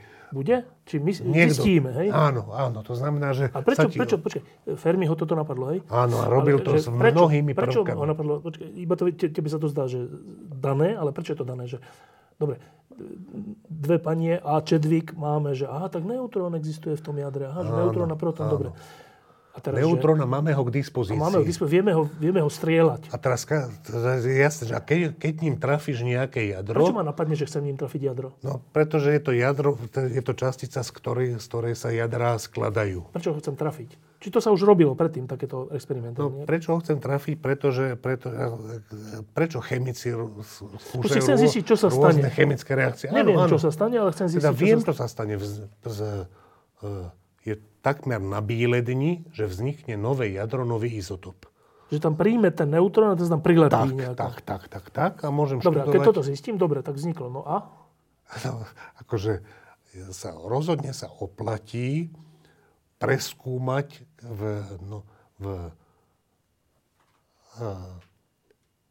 nové javy v atómovej, respektíve jadrovej fyzike, ktoré sa zrazu preskúmať dali. Pomerne jednoducho. Ktoré nové javy? No, že čo sa stane, aké vlastnosti budú mať tie nové jadrá vyrobené. Tie izotopy, že tie čo nové to bude? Izotopy, áno, čo to bude. Aké by mohli mať vlastnosti nové? No, aké by mohli mať, to nikdy nevieš. To nikdy nevieš, ale napríklad v tomto prípade zistia nejakí ľudia, ktorí sa volajú Hahn a Strassmann a Lise Meitner, že fúha, že keď to... Že vieš, čo by bolo fakt zaujímavé? Že púšťať to na urán. To neutrón? Na urán, lebo urán je najťažší prvok, ktorý sa v prírode vyskytuje bežne. Tak keď do toho jadra uránu trafíš... Ešte jeden neutrón, tak vznikne izotop uránu, ale keď sa ten radioaktívne rozpadne, napríklad, že vyžiari elektrón, tak máš zrazu jadro nového prvku, aký ešte nikdy nebol. Čo? No ešte raz, máš urán, do neho strelíš jeden neutrón. To je stále nábojovo neutrálna vec? Ale môže sa to beta radioaktivitou vyžiariť jeden elektrón a tým pádom náboj tejto veci bude o jedna vyššie ako jadra uránu. Plusový áno. A to je nové jadro, aké nikdy nebolo. Že nový prvok? Áno, nový prvok. Jadro nového prvku. Musí to ešte nachytať na sebe. Že vieme synteticky, umelo vyrobiť niečo, čo Zem, čo teda... Čo sa v prírode nevyskytuje. Ale niečo nevyrobí. Áno. Dobre, no a? A potom zistíme, že čo to je, hej? Že jak sa to správa a tak. No a, čiže vyrobíš prvok, ktorý na svete vôbec nie je. A teraz? Takzvané transuranoidy, sa tomu hovorí. Rozšíriš Mendelovú tabuľku. Čiže ešte toto môže existovať? Pokiaľ, tam, kde ona existovala len poniekiaľ a ty vyrobíš ďalšie prvky, tak podľa mňa to... A ďalej? Fermi, ďalej? No tak Fermi robil tieto veci so všelijakými prvkami. No a títo ľudia, títo Nemci... Oppenheimeri? Nie, ešte nie Oppenheimer, Nemci. Mimochodom, v 32. objavil Chadwick ten neutrón a v 38. alebo v 39. medzi tým robil Fermi tieto pokusy, hlavne Fermi, ešte kto iný. A títo ľudia zistili, že že keď to strelíš na ten urán, tak niekedy sa stane taká vec, že keď sa pozrieš na to, že čo teda z toho uránu tam zostalo, hľadáš ten nový prvok a tak zistíš, že tam sú nejaké ľahké prvky. Čo? Jaké ľahké prvky? Z Mendelovej tabuľky? Nejaké obyčajné? Áno, nejaké obyčajné. Kde? V tej hmote? V tej hmote, ktorá pôvodne bol urán, ktorý si ostreľoval tými neutrónmi. A toto publikujú. Ale v momente, keď si to všetci na svete prečítajú, top fyzici... ľahké prvky? Počkaj, že keď sa pozrieš na to, že koľko váži jadro uránu a keď sa pozrieš na to, že koľko vážia jadrá tých produktov... Tých ľahkých prvkov? Tých ľahších prvkov... Súčet? Tak zistíš, že v súčte to jadro bolo... Oveľa ťažšie? O kus ťažšie. Než súčet tých prvkov. To znamená, kde je zvyšok? Ten zvyšok nemá inú možnosť, lebo to pozráš na hmotnosti, len, že v tej reakcii sa uvoľnila energia, ktorá v porovnaní s chemickou energiou je, že oveľa, oveľa väčšia. To znamená, že možnosť jadrových reakcií... To tí, ktorí to jadro uránu neutrónom bombardovali, ešte nevedeli, hej? Proste dovtedy... Nejaká teplota tam nebola, alebo niečo. Dovtedy celá radioaktivita, to, čo sa mohlo stať, je, že to jadro sa len zmenilo, ostalo to isté, to je gamma radioaktivita, zmenilo sa na iný izotop, to je beta radioaktivita, alebo sa zmenilo na jadro o 4 ľahšie, to je alfa radioaktivita. Nikdy predtým sa nestalo, že by sa nejaké jadro v podstate rozdelilo na polovičné. Nie na maličkosti, na polovičné jadra. To sa stalo až keď ich ostreľovali neutrónom? To sa stalo, keď ostreľovali urán neutrónmi. Dobre? A keď to urobili, tí, ktorí to ostreľovali, im to niečo hovorilo? Im to hovorilo hneď, podľa mňa. Že tým experimentátorom už? Áno. Že keď sa E = mc/2 a pozrieš sa na hmotnosť uránu a pozrieš sa na hmotnosti tých dvoch produktov. Tak vypočítaš, koľko energie z toho dostaneš. Vypočítaš, že fú, a v tej reakcii sa mala teda uvoľniť energia, že keď vezmeš, koľko sa uvoľní na úrovni atómu v chemickej reakcii, tak toto je o niekoľko rádov viac na úrovni jedného jadra. A ja sa to iba pýtam, že tí experimentátori, ktorí teda ostreľovali tým jedným neutrónom, či neviem, či jedným, či prúdom neutrónom, to je jedno. Prúdom, samozrejme. Ten urán, tak tam ešte sa nič nedialo také ničivé? Nie. Oni videli, že tam je nejak veľa energie? Nie, absolútne nie. To sa dialo na... Tá energia je obrovská, ale ona je obrovská, až keď tých atómov je veľa. Čiže oni to ostreľovali menším počtom, než aby mohli vidieť, že nejaká... Áno. Dobre? Až tí teoretici ďalší si povedali, počkaj, ale keď je to takto, keď to budeme ostreľovať mnohými neutrónmi, tak získame strašné množstvo energie. Áno. A to bol kto? Fór je v tom, že ty nemáš, akože na to by si potreboval strašne veľa alfa častíc, vstrieľať na to berílium. Aby veľa neutrónov. Čiže to je prakticky to nejde, ale keď teraz skúmaš tú reakciu, že urán sa rozpadne na tie ľahšie prvky, tak zistíš, že keď sa pozrieš, že čo sú to za ľahké prvky, tak zistíš, že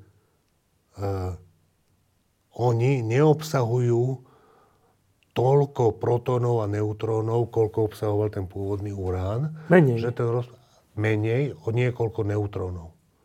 To znamená, že ten rozpad uránu ide tak, že vzniknú dve ľahšie jadra. A zopár neutrónov sa zmení na energiu? A zopár neutrónov odtiaľ odíde tiež. Ako neutróny. A tým pádom má šancu, a to vraj napadlo... že tým pádom vieš produkovať neutróny. Tým pádom tá reakcia ti dá energiu a zároveň ďalšie neutróny. Že nepotrebuješ berílium, ale že... Ktoré môžu vraziť do ďalších atómov uránu, do ďalších jadier uránu, vyvolať tam túto reakciu. Energia a ešte ďalšie. A ďalšie neutróny a máš reťazovú reakciu. A toto sa hovorí, že jeden z ľudí, ktorých to napadlo ako prvý, bol Leó Szilárd, emigrant, maďarský žid, ktorý emigroval. To boli, že 4 ľudia z jedného gymnázia v Budapešti, z ktorých on je jeden má Nobelovú cenu, jeden je Edward Teller, otec vodíkovej bomby. Jeden je John von Neumann, jeden z najväčších matematikov 20. storočia. Šoroš tam nebol? Možno, že tiež bol na tom gymnáziu. A teda, aby som to je úplne zaujímavá vec, že keď experimentátori, pokračujúc v Chadwickovi a Curyovcoch, ostreľovali urán neutrónmi, tak zistili najprv iba, že počkaj, z tej látky sú iné látky tam, že nachádzame tam ľahšie prvky. Že tam sú iné látky, to zistil Fermi opakovane na mnohých prvkoch, mnohých jadrách. Ale títo Nemci zistili, že sa to rozpadne, to vtedy nikdy nebolo, na oveľa na polovičné jadra, čo rovno, keď sa pozrieš na tie hmotnosti, tak z toho Einsteinovho vzťahu vyplýva, že to vydáva energiu násobnú, v niekoľko rádov vyššiu. Ale ešte okrem energie to vydáva aj neutróny, to zistil kto? To zistili tiež oni, keď sa pozrú na tie jadra, že koľko neutrónov obsahujú. To máme. Áno, to znamená, že pritom sa museli... A to, že to môže viesť k reťazovej reakcii, asi napadlo zasa veľa ľudí. Leó Szilárd je jeden z nich, ktorého to napadlo. Ináč sa traduje taká historka, že ho to napadlo niekde v New Yorku, keď stál na červenú. Že išiel pešo a na semafore bola červená a kým naskočila zelená, takže ho napadla táto vec, že počkaj, ale keď sú tam tie neutróny, tie by mohli... Tie urobia to isté a sa to násobí. No. A zasa som niekde čítal, že nejaký jeho kamarát povedal, že tá historka je veľmi nedôveryhodná, lebo Szilárd nikdy nestal na červené. Nezomrel na auto? Nie. Dobre, a teraz, že od tohto sme už iba na krok k tomu, že aha, tak vyvoláva to takúto reťazovú reakciu. No a čo? A teraz koho napadlo, že no však to využíme? No akože že toho Szilárda okamžite. Že ako to využijeme? No Szilárda hneď napadlo, že keď ho napadla reťazová reakcia, takže reťazová reakcia je použiteľná v bombe. Jako vojnovo? Prvého napadlo, že vojnové? To je jedno. Pravdepodobne, keďže už bola vojna, mohol napadnúť to, čiže možnosť je, že keď tá reťazová reakcia prebehne nekontrolovane, tak mám explóziu, čiže bombu. Ťažšie, ale realizovateľné je urobiť to kontrolovanie. A mám z toho energiu. Počas druhej svetovej vojny sa urobili obidve tie veci. Aj tá explózia na základe štiepenia uránu, aj ten reaktor, v ktorom bežala tá reakcia kontrolovanie, a to znova urobil Fermi už v Amerike. No a teraz v tej bombe, aj v tej jadrovej elektrárni, ako sa to má ku kvantovej fyzike? Celá tá fyzika jadrová je kvantová. To znamená, že keď chceš vypočítať, koľko uránu potrebuješ na to, aby sa tá bomba chovala ako bomba, akú teplotu tam musíš dosiahnuť, aby sa tá reakcia spustila, respektíve ukáže sa, že stačí, aby si mal kus uránu ťažší než volačo, tzv. Kritická hmotnosť, ale na to musíš tie dva kusy uránu dostať k sebe, znova na to sa musí prekonať nejaká sila. A proste musíš tam robiť veľké množstvo výpočtov, ktoré keďže tá fyzika je kvantová, keď je robíš klasicky a nie kvantovo, tak môžeš dospieť k takým veciam, ako že ti nebude svietiť slnko. Teraz ty vlastne dizajnuješ slnko. V slnku prebieha iná reakcia. V slnku sa protóny zlučujú na ťažšie jadrá. To je tzv. Fúzia. Tomuto sa hovorí štiepenie, v angličtine fission. Fusion a fission, jedno písmeno, ale sú to odlišné reakcie. Ale preto sa pýtam, že na tom slnku sme pochopili prekvapujúcu vec, že keby sa svet nesprával kvantovo a všetky častice a všetko nesprával kvantovo, tak by sme nemali slnko ergo život. Áno. Lebo tá teplota tak by nebola dostatočná. V tomto prípade, keby sa častice nesprávali kvantovo, uránu a neviem koho, tak tiež by sa dalo povedať, že by sme nemali jadrovú energiu? Či to je niečo iné? To ani neviem, akože... Tam nevstupuje do dia, že nebola by dostatočná teplota a tieto veci. No nie. Aká musí byť teplota je... Dobre, takto by som povedal, že na to proste ten jazyk na porozumenie jadrovým reakciám je jazyk kvantovej fyziky. Rovnice a tak, ne? Áno. Ale že nie je to tak, že keby sa atómy nesprávali kvantovo, že by boli chvíľku aj inde, by nemali byť tunelovia a tak by ani v tom rozpade uránu nedošlo by k rozpadu uránu. To není takto. To sa pýtam, vieš. Rozpad uránu, akože... Pri bombardovaní neutrónmi. Otázka je, že jak sa môže niečo také stať? A hneď, keď to ľudia zistili, tak to bola... pre teoretiku otázka, že to je, jak sa môže stať taká vec, že nejaké jadro, tým, že tam dojde jeden neutrón, sa zrazu rozpadne, jak sa rozdelí, jak bunka, keď sa delí. A prví ľudia, ktorí podali nejaké teoretické vysvetlenie, dôležité pri tých teoretických vysvetleniach je vždy, že to musí byť podopreté nejakým výpočtom, ktorý aspoň rádovo sedí s tým, čo sa meria. Tak to urobili Niels Bohr a John Wheeler, napísali článok, ktorý vychádzal z vtedajšieho modelu jadra, ktorý vymyslel Gamow. To bola ďalšia vec, ktorú vymyslel Gamow. A to sa volalo, že kvapkový model jadra. A to bola takáto vec, že to jadro je dané kvantovou mechanikou s nejakou neznámou silou medzi tými protónmi a neutrónmi, ktorá to drží pohromade. Ale aj keď je tá sila neznáma a toto, že proste ten Gamow urobil teóriu.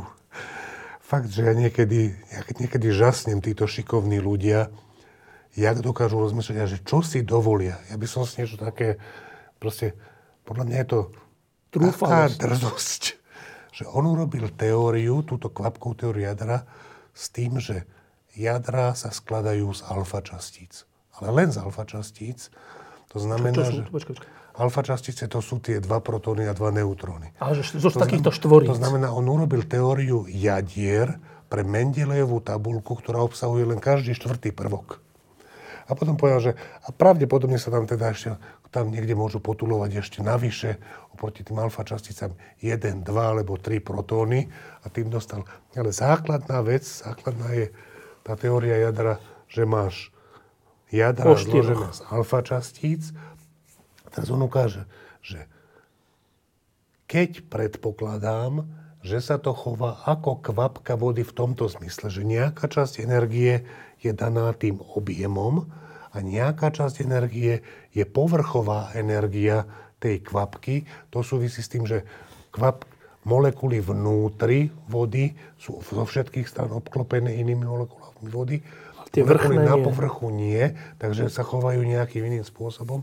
Ukazuje sa, že keď sa vezmú do úvahy tieto dve veci plus elektrostatické sily, proste tým, že tie protóny sa odpudzujú, tak na základe tohto kvapkového modelu dostaneš veľmi pekný, kvantitatívny, nie detailný súhlas s tým, aké sú hmotnosti jednotlivých jadier.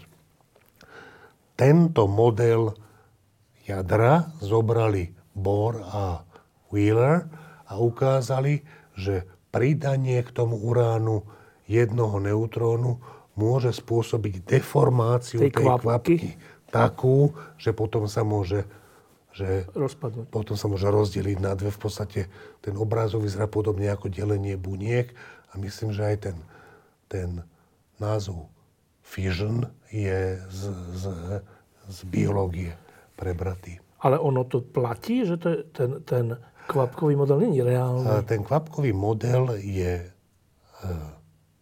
isté rozumné priblíženie toho, jak tomu rozumieme dnes. To dnes? Áno.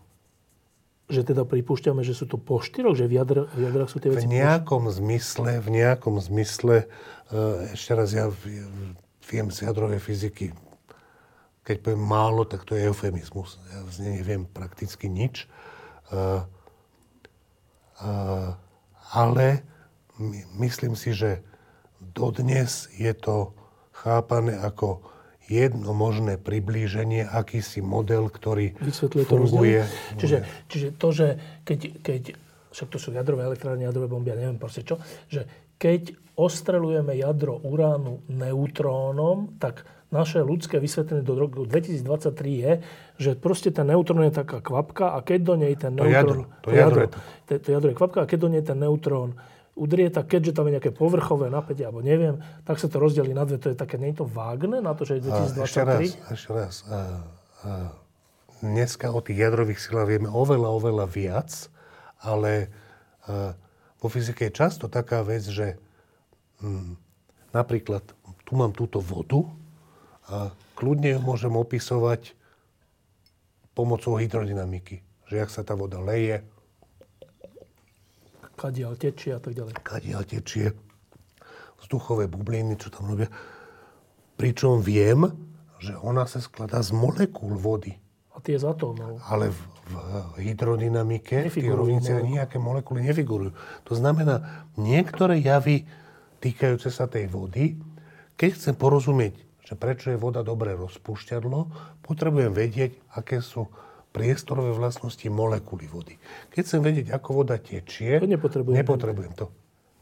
Čiže niektoré vlastnosti, niektoré zákonitosti v hmotnostiach jadier dobre opisuje tento kvapkový model, ktorý je len nejakým priblížením naozajstnejšej teórie. Ale keby sme sa opýtali, lebo to je úplne že logická otázka, lebo ak od toho naozaj závisí jadrová energia a slnko, neviem čo, slnko nie v tomto prípade, ale jadrová energia, takže my robíme to pri jadrových reakciách, ktoré využívame riadenie a odstrašujúco, čo sa týka bomb, že ostrelujeme jadro uránu neutrónmi.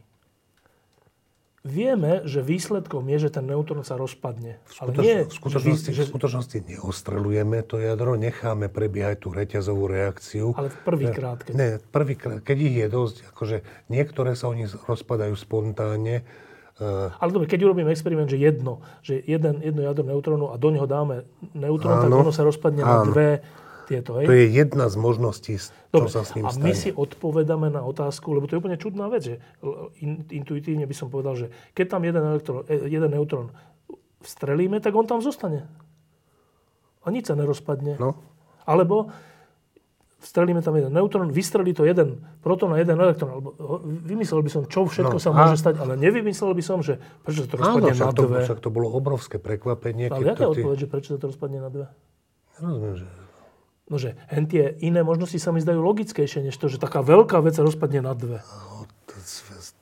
Tento svet sa nechová celkom podľa toho, čo sa nám zdá logické, ale chová sa tak, ako sa chová.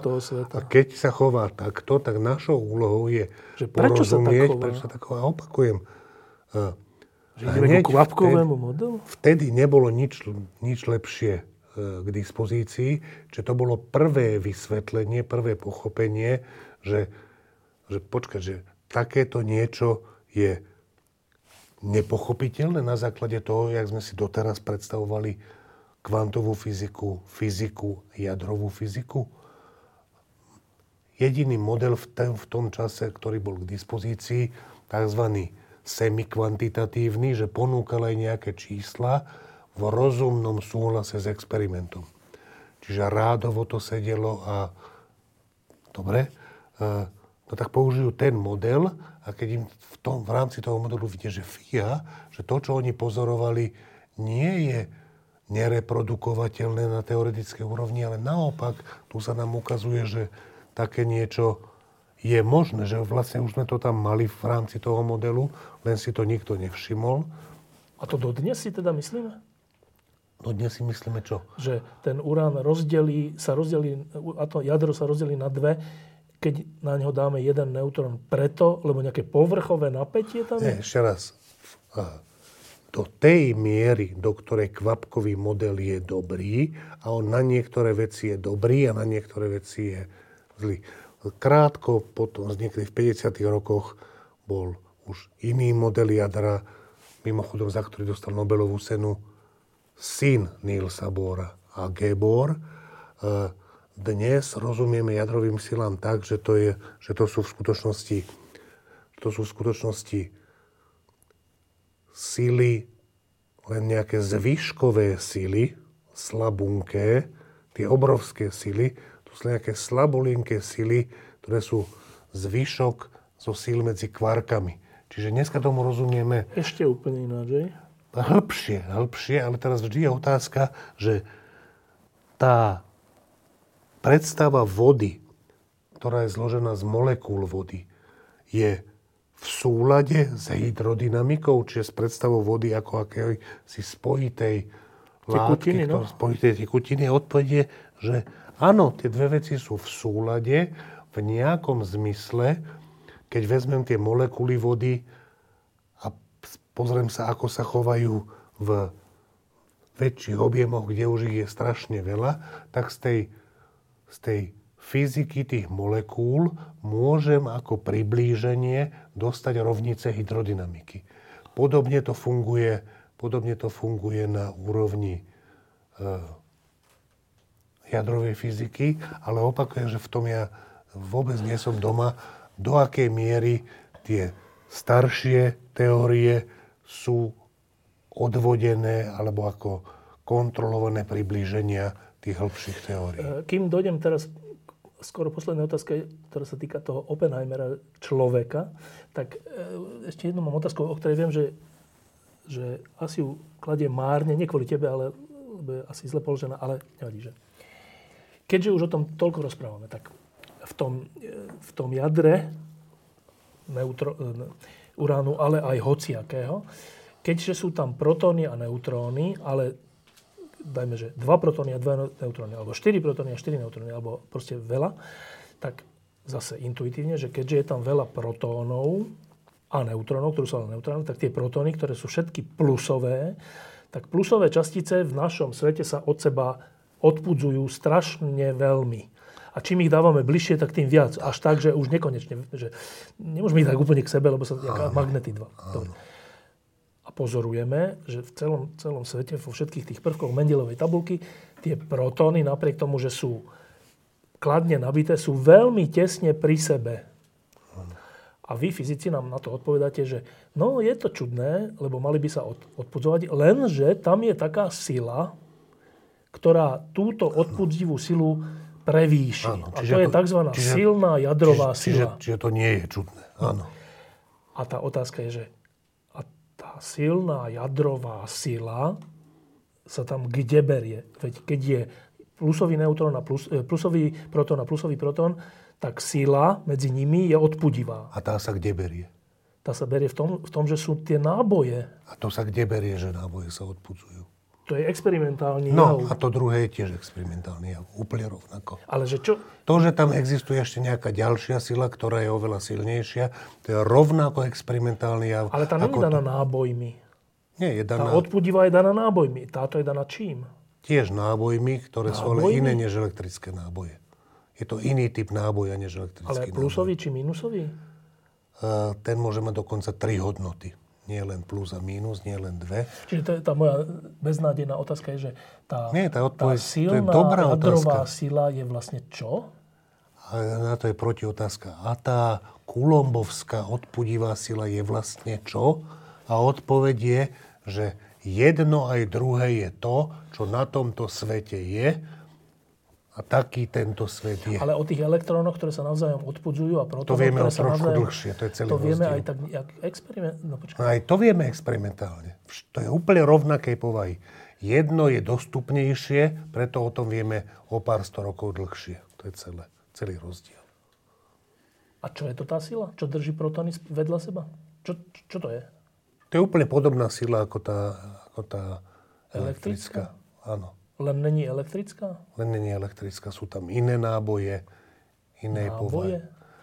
Hovorí sa im farba, ale to je len taký žargón. A ty si len tak naznačil, že to sú v skutočnosti zvyškové sily z kvarkových síl? Áno. Teda, že protón, tak, keď je zložený z 3 vecí, z 3 kvarkov? V skutočnosti je to tak, že aj neutrálne molekuly na seba vedia pôsobiť elektrickými silami. Tomu sa hovorí, že Van der Waals-ové sily. Že keď máš 2 veci, ktoré sú elektricky neutrálne, ale skladajú sa z kladných a záporných častí... Keď sú tie zle rozložené... Tak na seba pôsobia nejakými... Oni sú síce neutrálne, ale... Z rozloženia... Môžeme tomu povedať zvyškové sily. Fyzici tomu hovoria Van der Waals-ové sily podľa Van der Waalsa. A to je tá silná jadrová sila? Silná jadrová sila je vlastne Van der Waals-ova sila zo síl medzi kvarkami. Že rozloženie tých 3 a 3 a 3, neviem koľka tých kvarkov, také a onaké, spôsobuje, lebo kvarky sú v rámci jedného protónu tak, a tu je druhý a rozloženie ich, hoci celé by sa to malo odpudzovať, keďže sú 2, tak rozloženie tých... Nie, ono sa to aj odpudzuje. Aj sa odpudzuje, ale to rozloženie je protóny. Tak silne, o toľko silnejšie, že ich drží pokope. Áno. Rozloženie kvarkov spôsobuje, že držia spolu protóny v jadre. Áno. A teraz by sme samozrejme mohli opýtať, že čo je to rozloženie kvarkov, ale to už sa nejdem opýtať. To je asi na inú vec, ale teraz čo sa idem opýtať je ten Oppenheimer, ale teda nie na to, že či je to dobrý film, ale na takúto vec, ktorá súvisí s tým, o čom sme hovorili, teda s využitím toho, o čom sme hovorili. Oppenheimer a spol, to je ten film, to je skupina ľudí, ktorí neviem, či dostali úlohu, asi hej, že keďže Hitler blázni, tak, a keďže ešte aj Stalin blázni a bude ešte len blázniť, tak čo keby sme tieto naše výdobytky vedy skúsili použiť aj na odstrašujúcu vec, ktorou je jadrová bomba. Chlapci povedali, že dobre, urobili to s rôznymi traumami, ktoré z toho mali potom, či predtým, či otázkami, či to majú robiť, nemajú robiť. Dobre. Konečným výsledkom bolo, že slobodný svet mal skôr ako Hitler, aj ako Stalin jadrovú bombu. A ešte ďalším výsledkom bolo, a teraz bude nedávno, teraz bude alebo už je, výročie, že to ten náš slobodný svet aj použil ako odstrašenie na Japoncov, a to v Hirošime a Nagasaki, a to tak, že tú jadrovú silu obrovskú, ktorá je E=mc², využil na civilistov. No, a teraz tá otázka je, asi v tom filme sa rieši, neviem, ja som ešte nevidel, že a mnohí vedci z tých autorov boli z toho nešťastní a iní boli s tým uzrozumení. A tá otázka je, aj po zhliadnutí toho filmu, ale bez ohľadu na ten film na teba, že to je úplne ťažká vec, že takáto vedecká krásna práca, ktorá nám hovorí o povahe sveta, slnka, atómov, takej sily, onakej sily, alfa žiarenia. Čo je to za rozhodovanie, že urobím z toho ničivú zbraň? Dve úplne odlišné otázky. Že urobím zbraň a použijem zbraň. Na obidve nevyhnutne budú mať rôzni ľudia rôzne odpovede, a to aj múdri ľudia, aj dobrí ľudia môžu mať úplne opačné odpovede. Moja odpoveď na otázku, či mali robiť takú zbraň, je, že vôbec žiadna iná možnosť neexistovala podľa mňa. To je ako otázka, že keď ľudia prišli na to, že sa dá získavať kov z nejakej rudy, že ten kov sa dá kuť, spracúvať, či si nejakí ľudia mohli povedať, že fíha, z toho by sa dali robiť aj meče, to nebudeme robiť. Meče nebudeme robiť, lebo to by veľmi zefektívnilo vraždenie, zabíjanie. Ale ako náhle je tá vec možná, ako náhle vieme kuť železo, tak proste sa meče dajú urobiť a tým pádom ich niekto urobí. To znamená, že šanca, že my ich neurobme, lebo veď tí druhí, keď si povedia to isté, že ich neurobia, a keď si to budú všade na celom svete furt ľudia hovoriť, a to aj zločinci, a to aj grázli, a to aj sadisti. Tak ak v toto budeme dúfať, tak to je fajn, nikto nebude mať nikdy meče. Ale podľa mňa to je, že proste takí nie sú ľudia. Dobre, meče. Dobre, to je tá prvá otázka, že či to vôbec vyrobiť?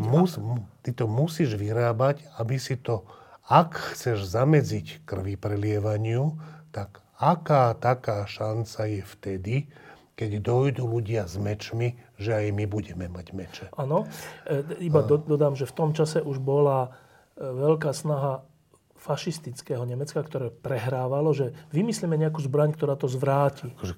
Akože keby Hitler mal atomovú bombu, tak ju 100% nepoužije. Keby ju Stalin mal, tak ju proste ešte raz, veď to boli gangstri, obidvaja proste. Čiže odpovedáš na otázku, že v tejto situácii je správne tú bombu vyrobiť. Ja si myslím, že dokonca ani keby nestal, že ona sa musela vyrobiť, keďže je tá možnosť, lebo niekto iný ju tiež vyrobil. Aj keby tam nebol proste s Hitlerom a Stalinom na svete, to bolo, že ja vôbec nerozumiem, že môže niekto tak položiť otázku. Dobre. Ale aj bez nich proste, ako náhle tá možnosť je, tak zodpovedný človek sa musí snažiť mať vo svojom arzenáli také zbranie, aké sú možné, lebo keď ich nebude mať, tak sa úplne vystaví na milosť a nemilosť tomu, kto tie zbranie vyrobí, a to môže byť Pol Pot alebo Kim Il Sen, alebo... Dobre, a teraz tá druhá otázka, ktorá je asi ťažšia. A keď už ju teda máš, ako na odstrašenie, a svet vie, že ju máš, Veď celá studená vojna bola o tom, že Rusi vedeli, že Američania majú, Američania vedeli, že Rusi majú a tým pádom došlo k jadrovému odstrašeniu a vlastne nedošlo k jadrovej vojne. Vďaka tomu, že existovali jadrové zbranie, to znie tak zvláštne, ale to tak je. Dobre, ale už to máš a teraz si americký prezident a máš takúto vec, že dobre, tak ešte vojna neskončila, lebo Japonci ešte stále bojujú. A Japonci majú ideológiu, ktorá hovorí, že oni nikdy nemôžu prehrať. Ich císar nemôže nikdy prehrať. A ešte majú aj také odhodlanie, a nielen kamikadze letci, ale aj všetci vojaci, veľa vojakov, milióny vojakov, že oni proste budú bojovať do posledného dýchu. No dobre, a teraz ty si americký prezident a máš takúto možnosť, že mám tu jadrovú zbraň, ale mám aj normálne vojsko. Tak, ktoré bojuje teraz s Japoncami na ostrovoch, všelikde. Potrebujeme ich poraziť, lebo to je spojenec fašistickej osy. Tak buď ich porazím tak, že tí moji vojaci americkí v miliónoch, státisícoch, nejakých, odhadujú sa nejaké milióny, zomrú a vyhráme. Ale veľa, aj Japoncov zomrie milióny, aj naši zomrie milióny a vyhráme. Alebo použijem jadrovú zbraň na dve mestá na civilistov. Tam žijú deti, sú tam jaslé, kostoly, nemocnice, školy. Zomrie menej ľudí v súčte, než v tom prvom prípade. Ale moje rozhodnutie je, že na civilistov 100 000 to použijem. Tak to je ťažšie rozhodnutie, než to prvé? Samozrejme. A k tomuto...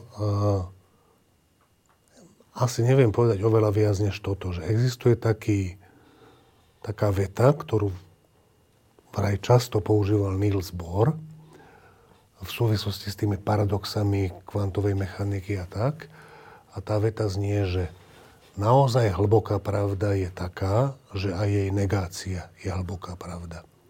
Čo znie ako plný logický nezmysel, ale mne sa zdá, že je to veľmi výstižný príklad na porozumenie, že čo sa myslí, čo ten Bohr tým myslel, aby to nebol príklad z kvantovej fyziky. Podľa mňa vynikajúci príklad je v hlave 22, čo je tiež druhá svetová vojna, kde v nejakom rímskom bordeli sa rozpráva jeden z tých amerických vojakov, z tých pilotov, dôstojníkov, s nejakým bordel papa. Tam je nejaký starý chlap, ktorý je doma v tom bordeli a majú dlhú debatu, kde ten starec taliansky sa vysmieva tomu vojakovi a jeho takej naivite a patriotizmu.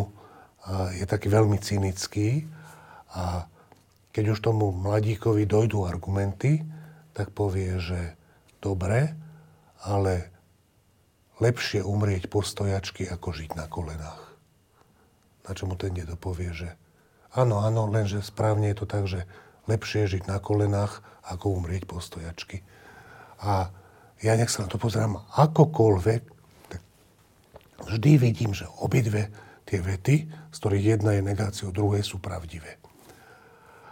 Z tohto hľadiska si myslím, že keď sa má povedať, že bolo správne zabiť toľko nevinných civilistov, lebo tvrdenia, že ale však podporovali ten režim, no tak čo, akože aj Severokorejci podporujú ten režim, aj my sme podporovali ten komunistický režim do 89. Áno, ale to nie je hriech, ktorý si zaslúži trest smrti. Čiže otázka, či bolo správne hodiť na nich tú bombu, odpoveď áno, je rovnako hlboká pravda, ako odpoveď nie. Ale aby som sa z toho nevyzúval, ja si myslím, že keby som sa ja mal zúčastňovať toho rozhodovania, tak poviem, že áno. Lebo? Lebo niekedy musíš konať zlo, aby si zabránil ešte väčšiemu zlu. A v skutočnosti, v tom filme napríklad, aj celá Oppenheimerová dráma nespočíva v tomto. Tá otázka nie je tá, že či mali alebo nemali zhodiť bombu na Hirošimu a Nagasaki. Ja si myslím, že to sa tam vôbec neriešilo. A niektorí ľudia už vtedy, mimochodom ten Szilárd, ktorý vymyslel tú reťazovú reakciu, tak bol jeden z tých, ktorí sa veľmi snažili, aby sa to nikdy nepoužívalo a tak ďalej. Ale ja si myslím, že to nebolo možné. A dobre, Nemci už boli porazení, ale Rusi neboli porazení. Akože, čo by robilo Stalinovo Rusko, či by sa zastavilo tam, kde sa zastavilo, ja si myslím, že len úplne naivní ľudia to predpokladajú. A tá skutočná dráma Oppenheimerova sa netýka tej atómovej bomby alebo jadrovej bomby, ktorá bola založená na štiepení uránu a plutónia. Tie dve bomby boli... Iný materiál v nich bol použitý. Tá vec sa týkala vodíkovej bomby, to znamená bomby, ktorá zopakuje tú reakciu, ktorá prebieha na Slnku. To je bomba oveľa silnejšia. Mimochodom, tá vodíková bomba používa atómovú bombu ako rozbušku. A proti tejto bombe, proti jej vývoju, sa Oppenheimer buď sa k tomu stával zdržanlivo, alebo... Áno, to je asi správne. A kvôli tomu, že bola príliš silná? Z dôvodov, o ktorých si niektorí ľudia myslia, že lebo bol ruský špión, alebo z dôvodov možno, že bol pacifista. To je jedno. To je... A vlastne tá otázka je v tom filme, ktorý preberá štandardnú naráciu amerických akademických kruhov. Nebudem hovoriť, aká je, ale ja si myslím, že znova tá otázka tak nestála, že či sa má vyvíjať vodíková bomba, alebo nemá. Akože 100% ju mali vyvíjať, zase keď už kvôli ničomu inému, tak kvôli tomu, že bol Stalinov režim s vynikajúcimi fyzikmi typu Zeldoviča, Landaua, Sacharova a tak ďalej. To znamená, že ako nevyvíjať vodíkovú bombu, pokiaľ ona môže fungovať, a ako sa ukázala, môže fungovať, by znamenalo nechať Rusom ten náskok a to znamená, že akože, keby to zdržali o rok, o dva, tak ju Rusi majú skôr, keby to zdržali o 10 rokov, tak Rusi majú arzenál oveľa silnejších bomb ako Američania. Akože, znova ja si myslím, že nevyvíjať vodíkovú bombu, čiže bombu, ktorá funguje ako slnko, nie ako štiepenie uránu, by bola, že proste nezodpovednosť najhrubšieho zrna. Preto som sa to opýtal, lebo ja som dlhé roky som to bral tak matematicky, že tak keď nejakým krokom, to je ako príklad, že ideš autom a vieš, že nemôžeš zabrzdiť, lebo nejakí blázni sú opití za zákrutou na ceste, štyria na jednej strane, dvaja na druhej strane cesty a ty nemôžeš zabrzdiť. Takže hádanka je, tak máš zraziť tých dvoch alebo tých štyroch, ktorí sú na druhej strane cesty. Tak mne sa zdalo vždy, že jasne, že tých dvoch, tým zachrániš tých štyroch. Že ti sa to nezdalo ani ako dilema, že tak tým vlastne zachraňuješ ľudí. Lebo nie tvojou vinou sa to stalo. Dobre? A z tohto mi vychádzalo vždy, že dobre, tak keď je to naozaj tak, dobre, ja to iba predpokladám. Keď je to naozaj tak, že Japonci by ďalej bojovali a teda by zomrelo milióny Japoncov a milióny Američanov, vojakov, tak keď zomrie, teraz to tak škaredo znie, keď zomrie 100 000 namiesto milióny a oni sa vzdajú a už nebude musieť tých milióny a milión zomrieť, tak sa mi to zdá, že tým zachraňuješ životy. A potom som počul ľudí, ktorých si úplne vážim, ktorí povedali, že to kam dospelo ľudstvo, že zhodí jadrovú bombu na civilistov. A ja som vtedy stále mal tento výpočet sebe, že akože však... A znova oni iba položili tú istú otázku, že to kam dospelo ľudstvo, že na civilistov zhodí jadrovú bombu. A vtedy som si povedal, že tak určite, zrejme tu existuje ešte iné hľadisko, ktoré som ja doteraz vôbec nevnímal. A nie, že by som zmenil názor, ale... Akože normálne som dal kredit aj tomu druhému názoru, že toto fakt je toto je fakt ťažká vec, že... No, to je to, s čím som začal túto odpoveď. Akože na otázku, môžeš zhodiť jadrovú bombu na Hirošimu a Nagasaki? Odpoveď je úplne jasná. Nesmieš. a zároveň úplne jasná odpoveď je, že musíš. Obidve sú pravda. Niečo také. Dobre, tak teraz si povedzme také malé zhrnutie, že toto bolo vlastne o tom, že nakoľko sa kvantová fyzika, o ktorej sme sa doteraz veľakrát rozprávali, týka aj niečo, čo hovoríme jadrové reakcie, a to tie, ktoré sú na slnku, typu na slnku a hviezdy, alebo tie, ktoré sú typu jadrovej zbrane alebo jadrovej energie, jadrových elektrární. Tak, čo sme si o tom podstatné povedali? Poprvé, že celý ten svet jadrový je svet kvantovo-mechanický, čo je netriviálna pravda, ale nie, že by niekto mal očakávať, že ten by znova mohol byť klasický. Skôr by som povedal, že ten sa mohol od kvantovej mechaniky ešte líšiť rovnako dramaticky, ako sa kvantová mechanika atómov líši od našej bežnej fyziky. Ukazuje sa, že ten svet je stále kvantovo-mechanický. Dokonca tak, že nebyť, že je taký, tak by slnko nebolo slnkom. Keď máme povedať, že nejaké praktické ukážky toho, že tá kvantová mechanika tam funguje, tak jedna z najvýraznejších je ten Gamowov výpočet, že v klasickej fyzike by slnko nesvietilo a v kvantovej fyzike svieti. A preto žijeme. A to ešte sa netýka priamo tej jadrovej fyziky, ale len toho, aby sa tie protóny dostali tak blízko k sebe, aby jadrová fyzika mohla nastúpiť. Byť. A čo sa týka jadrovej energie? Čo sa týka jadrovej energie, tu dnes dokážeme využívať akože neexplozívnym spôsobom iba tú štiepnu. To znamená, že aj keď ľudia sa veľmi snažia, aby vedeli urobiť aj tú termonukleárnu reakciu, čiže to, čo prebieha na slnku, aby kontrolovaným spôsobom fungovalo tu. Dokonca existuje, dneska som čítal, lebo včera, že zreprodukovali ten experiment, v ktorom urobia na veľmi malej škále termojadrovú fúziu tak, že získaná energia prevyšuje energiu, ktorá sa do toho musela dodať, ale môj pocit je zatiaľ, že toto nie je škálovateľné. Samotná vec je určite významná, ale to je iným spôsobom dosahované než tie tzv. Tokamaky, ktoré sa skúšajú robiť.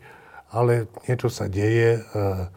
Pred týždňom, alebo čo bola informácia o súpravodivosti pri vysokých teplotách. Čiže zdá sa, že nie je vylúčené, že niekedy v dohľadnom čase alebo v horizonte dekád môže prísť nejaký fyzikálny objav alebo vedecký objav, ktorý veľmi, veľmi významným spôsobom zmení výrobu a používanie energie na Zemeguli, čo v súvislosti s klimatickými zmenami môže byť celkom dobrá správa. Martin Mojžiš, ďakujem, že si prišiel. Ja to bol ďalší diel o zázrakoch fyziky, konkrétne kvantovej fyziky. A teraz úplne na konci sa ťa opýtam, že čo bola tá vec, a zase neprezrazaj všetko, ale iba jednou vetou, alebo teda krátko, že čo bola tá vec, čo sa ti na tom Oppenheimerovi filme, teraz myslím, akože nepáčilo? No, v tej otázke tej vodíkovej bomby. To bola taká vec, že sa Oppenheimerova bezpečnostná previerka, ktorá mu umožňovala šéfovať projektu Manhattan a byť účastný toho celého, či mu bude ponechaná, alebo mu bude odobratá po tom, čo sa zdržanlivo choval k vývoju vodíkovej bomby. A podľa mňa štandardný výklad toho celého akademickej obce, celosvetovej, americkej, je taký, že vlastne on bol obeť mekartizmu a celého tohto prehnaného protikomunistického ťaženia. Čiže Nolan to ani nie, že vymyslel, on to len prebral z nejakých kníh. A ja si myslím, že v tom čase človek, ktorý sa stával zdržanlivo k vývoju vodíkovej bomby, mala byť odobratá bezpečnostná previerka už len z tohto dôvodu. Čo by zlo to, či bol agent alebo nebol? Úplne. Akože toto malo podľa mňa stačiť na to, čo je veľmi... A mu to teda odobrali? Odobrali mu to a interpretuje sa to ako, ako komplot proti nemu, ako prehnané a tak ďalej.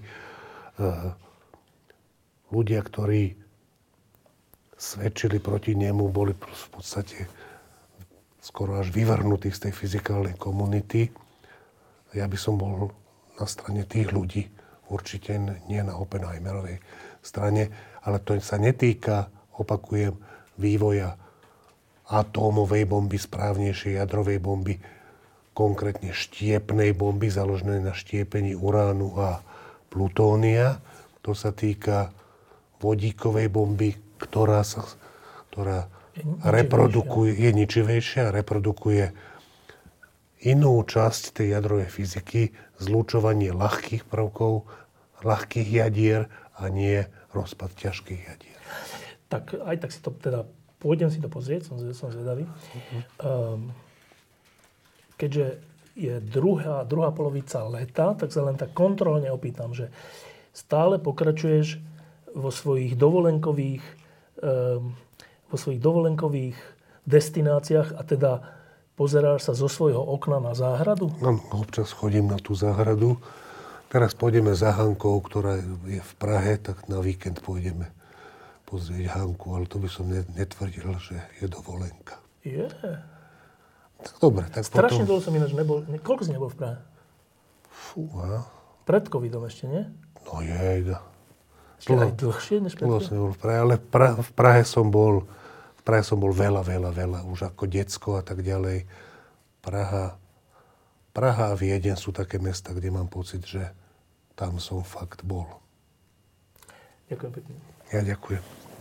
Diskusie pod lampou existujú iba vďaka vašej podpore.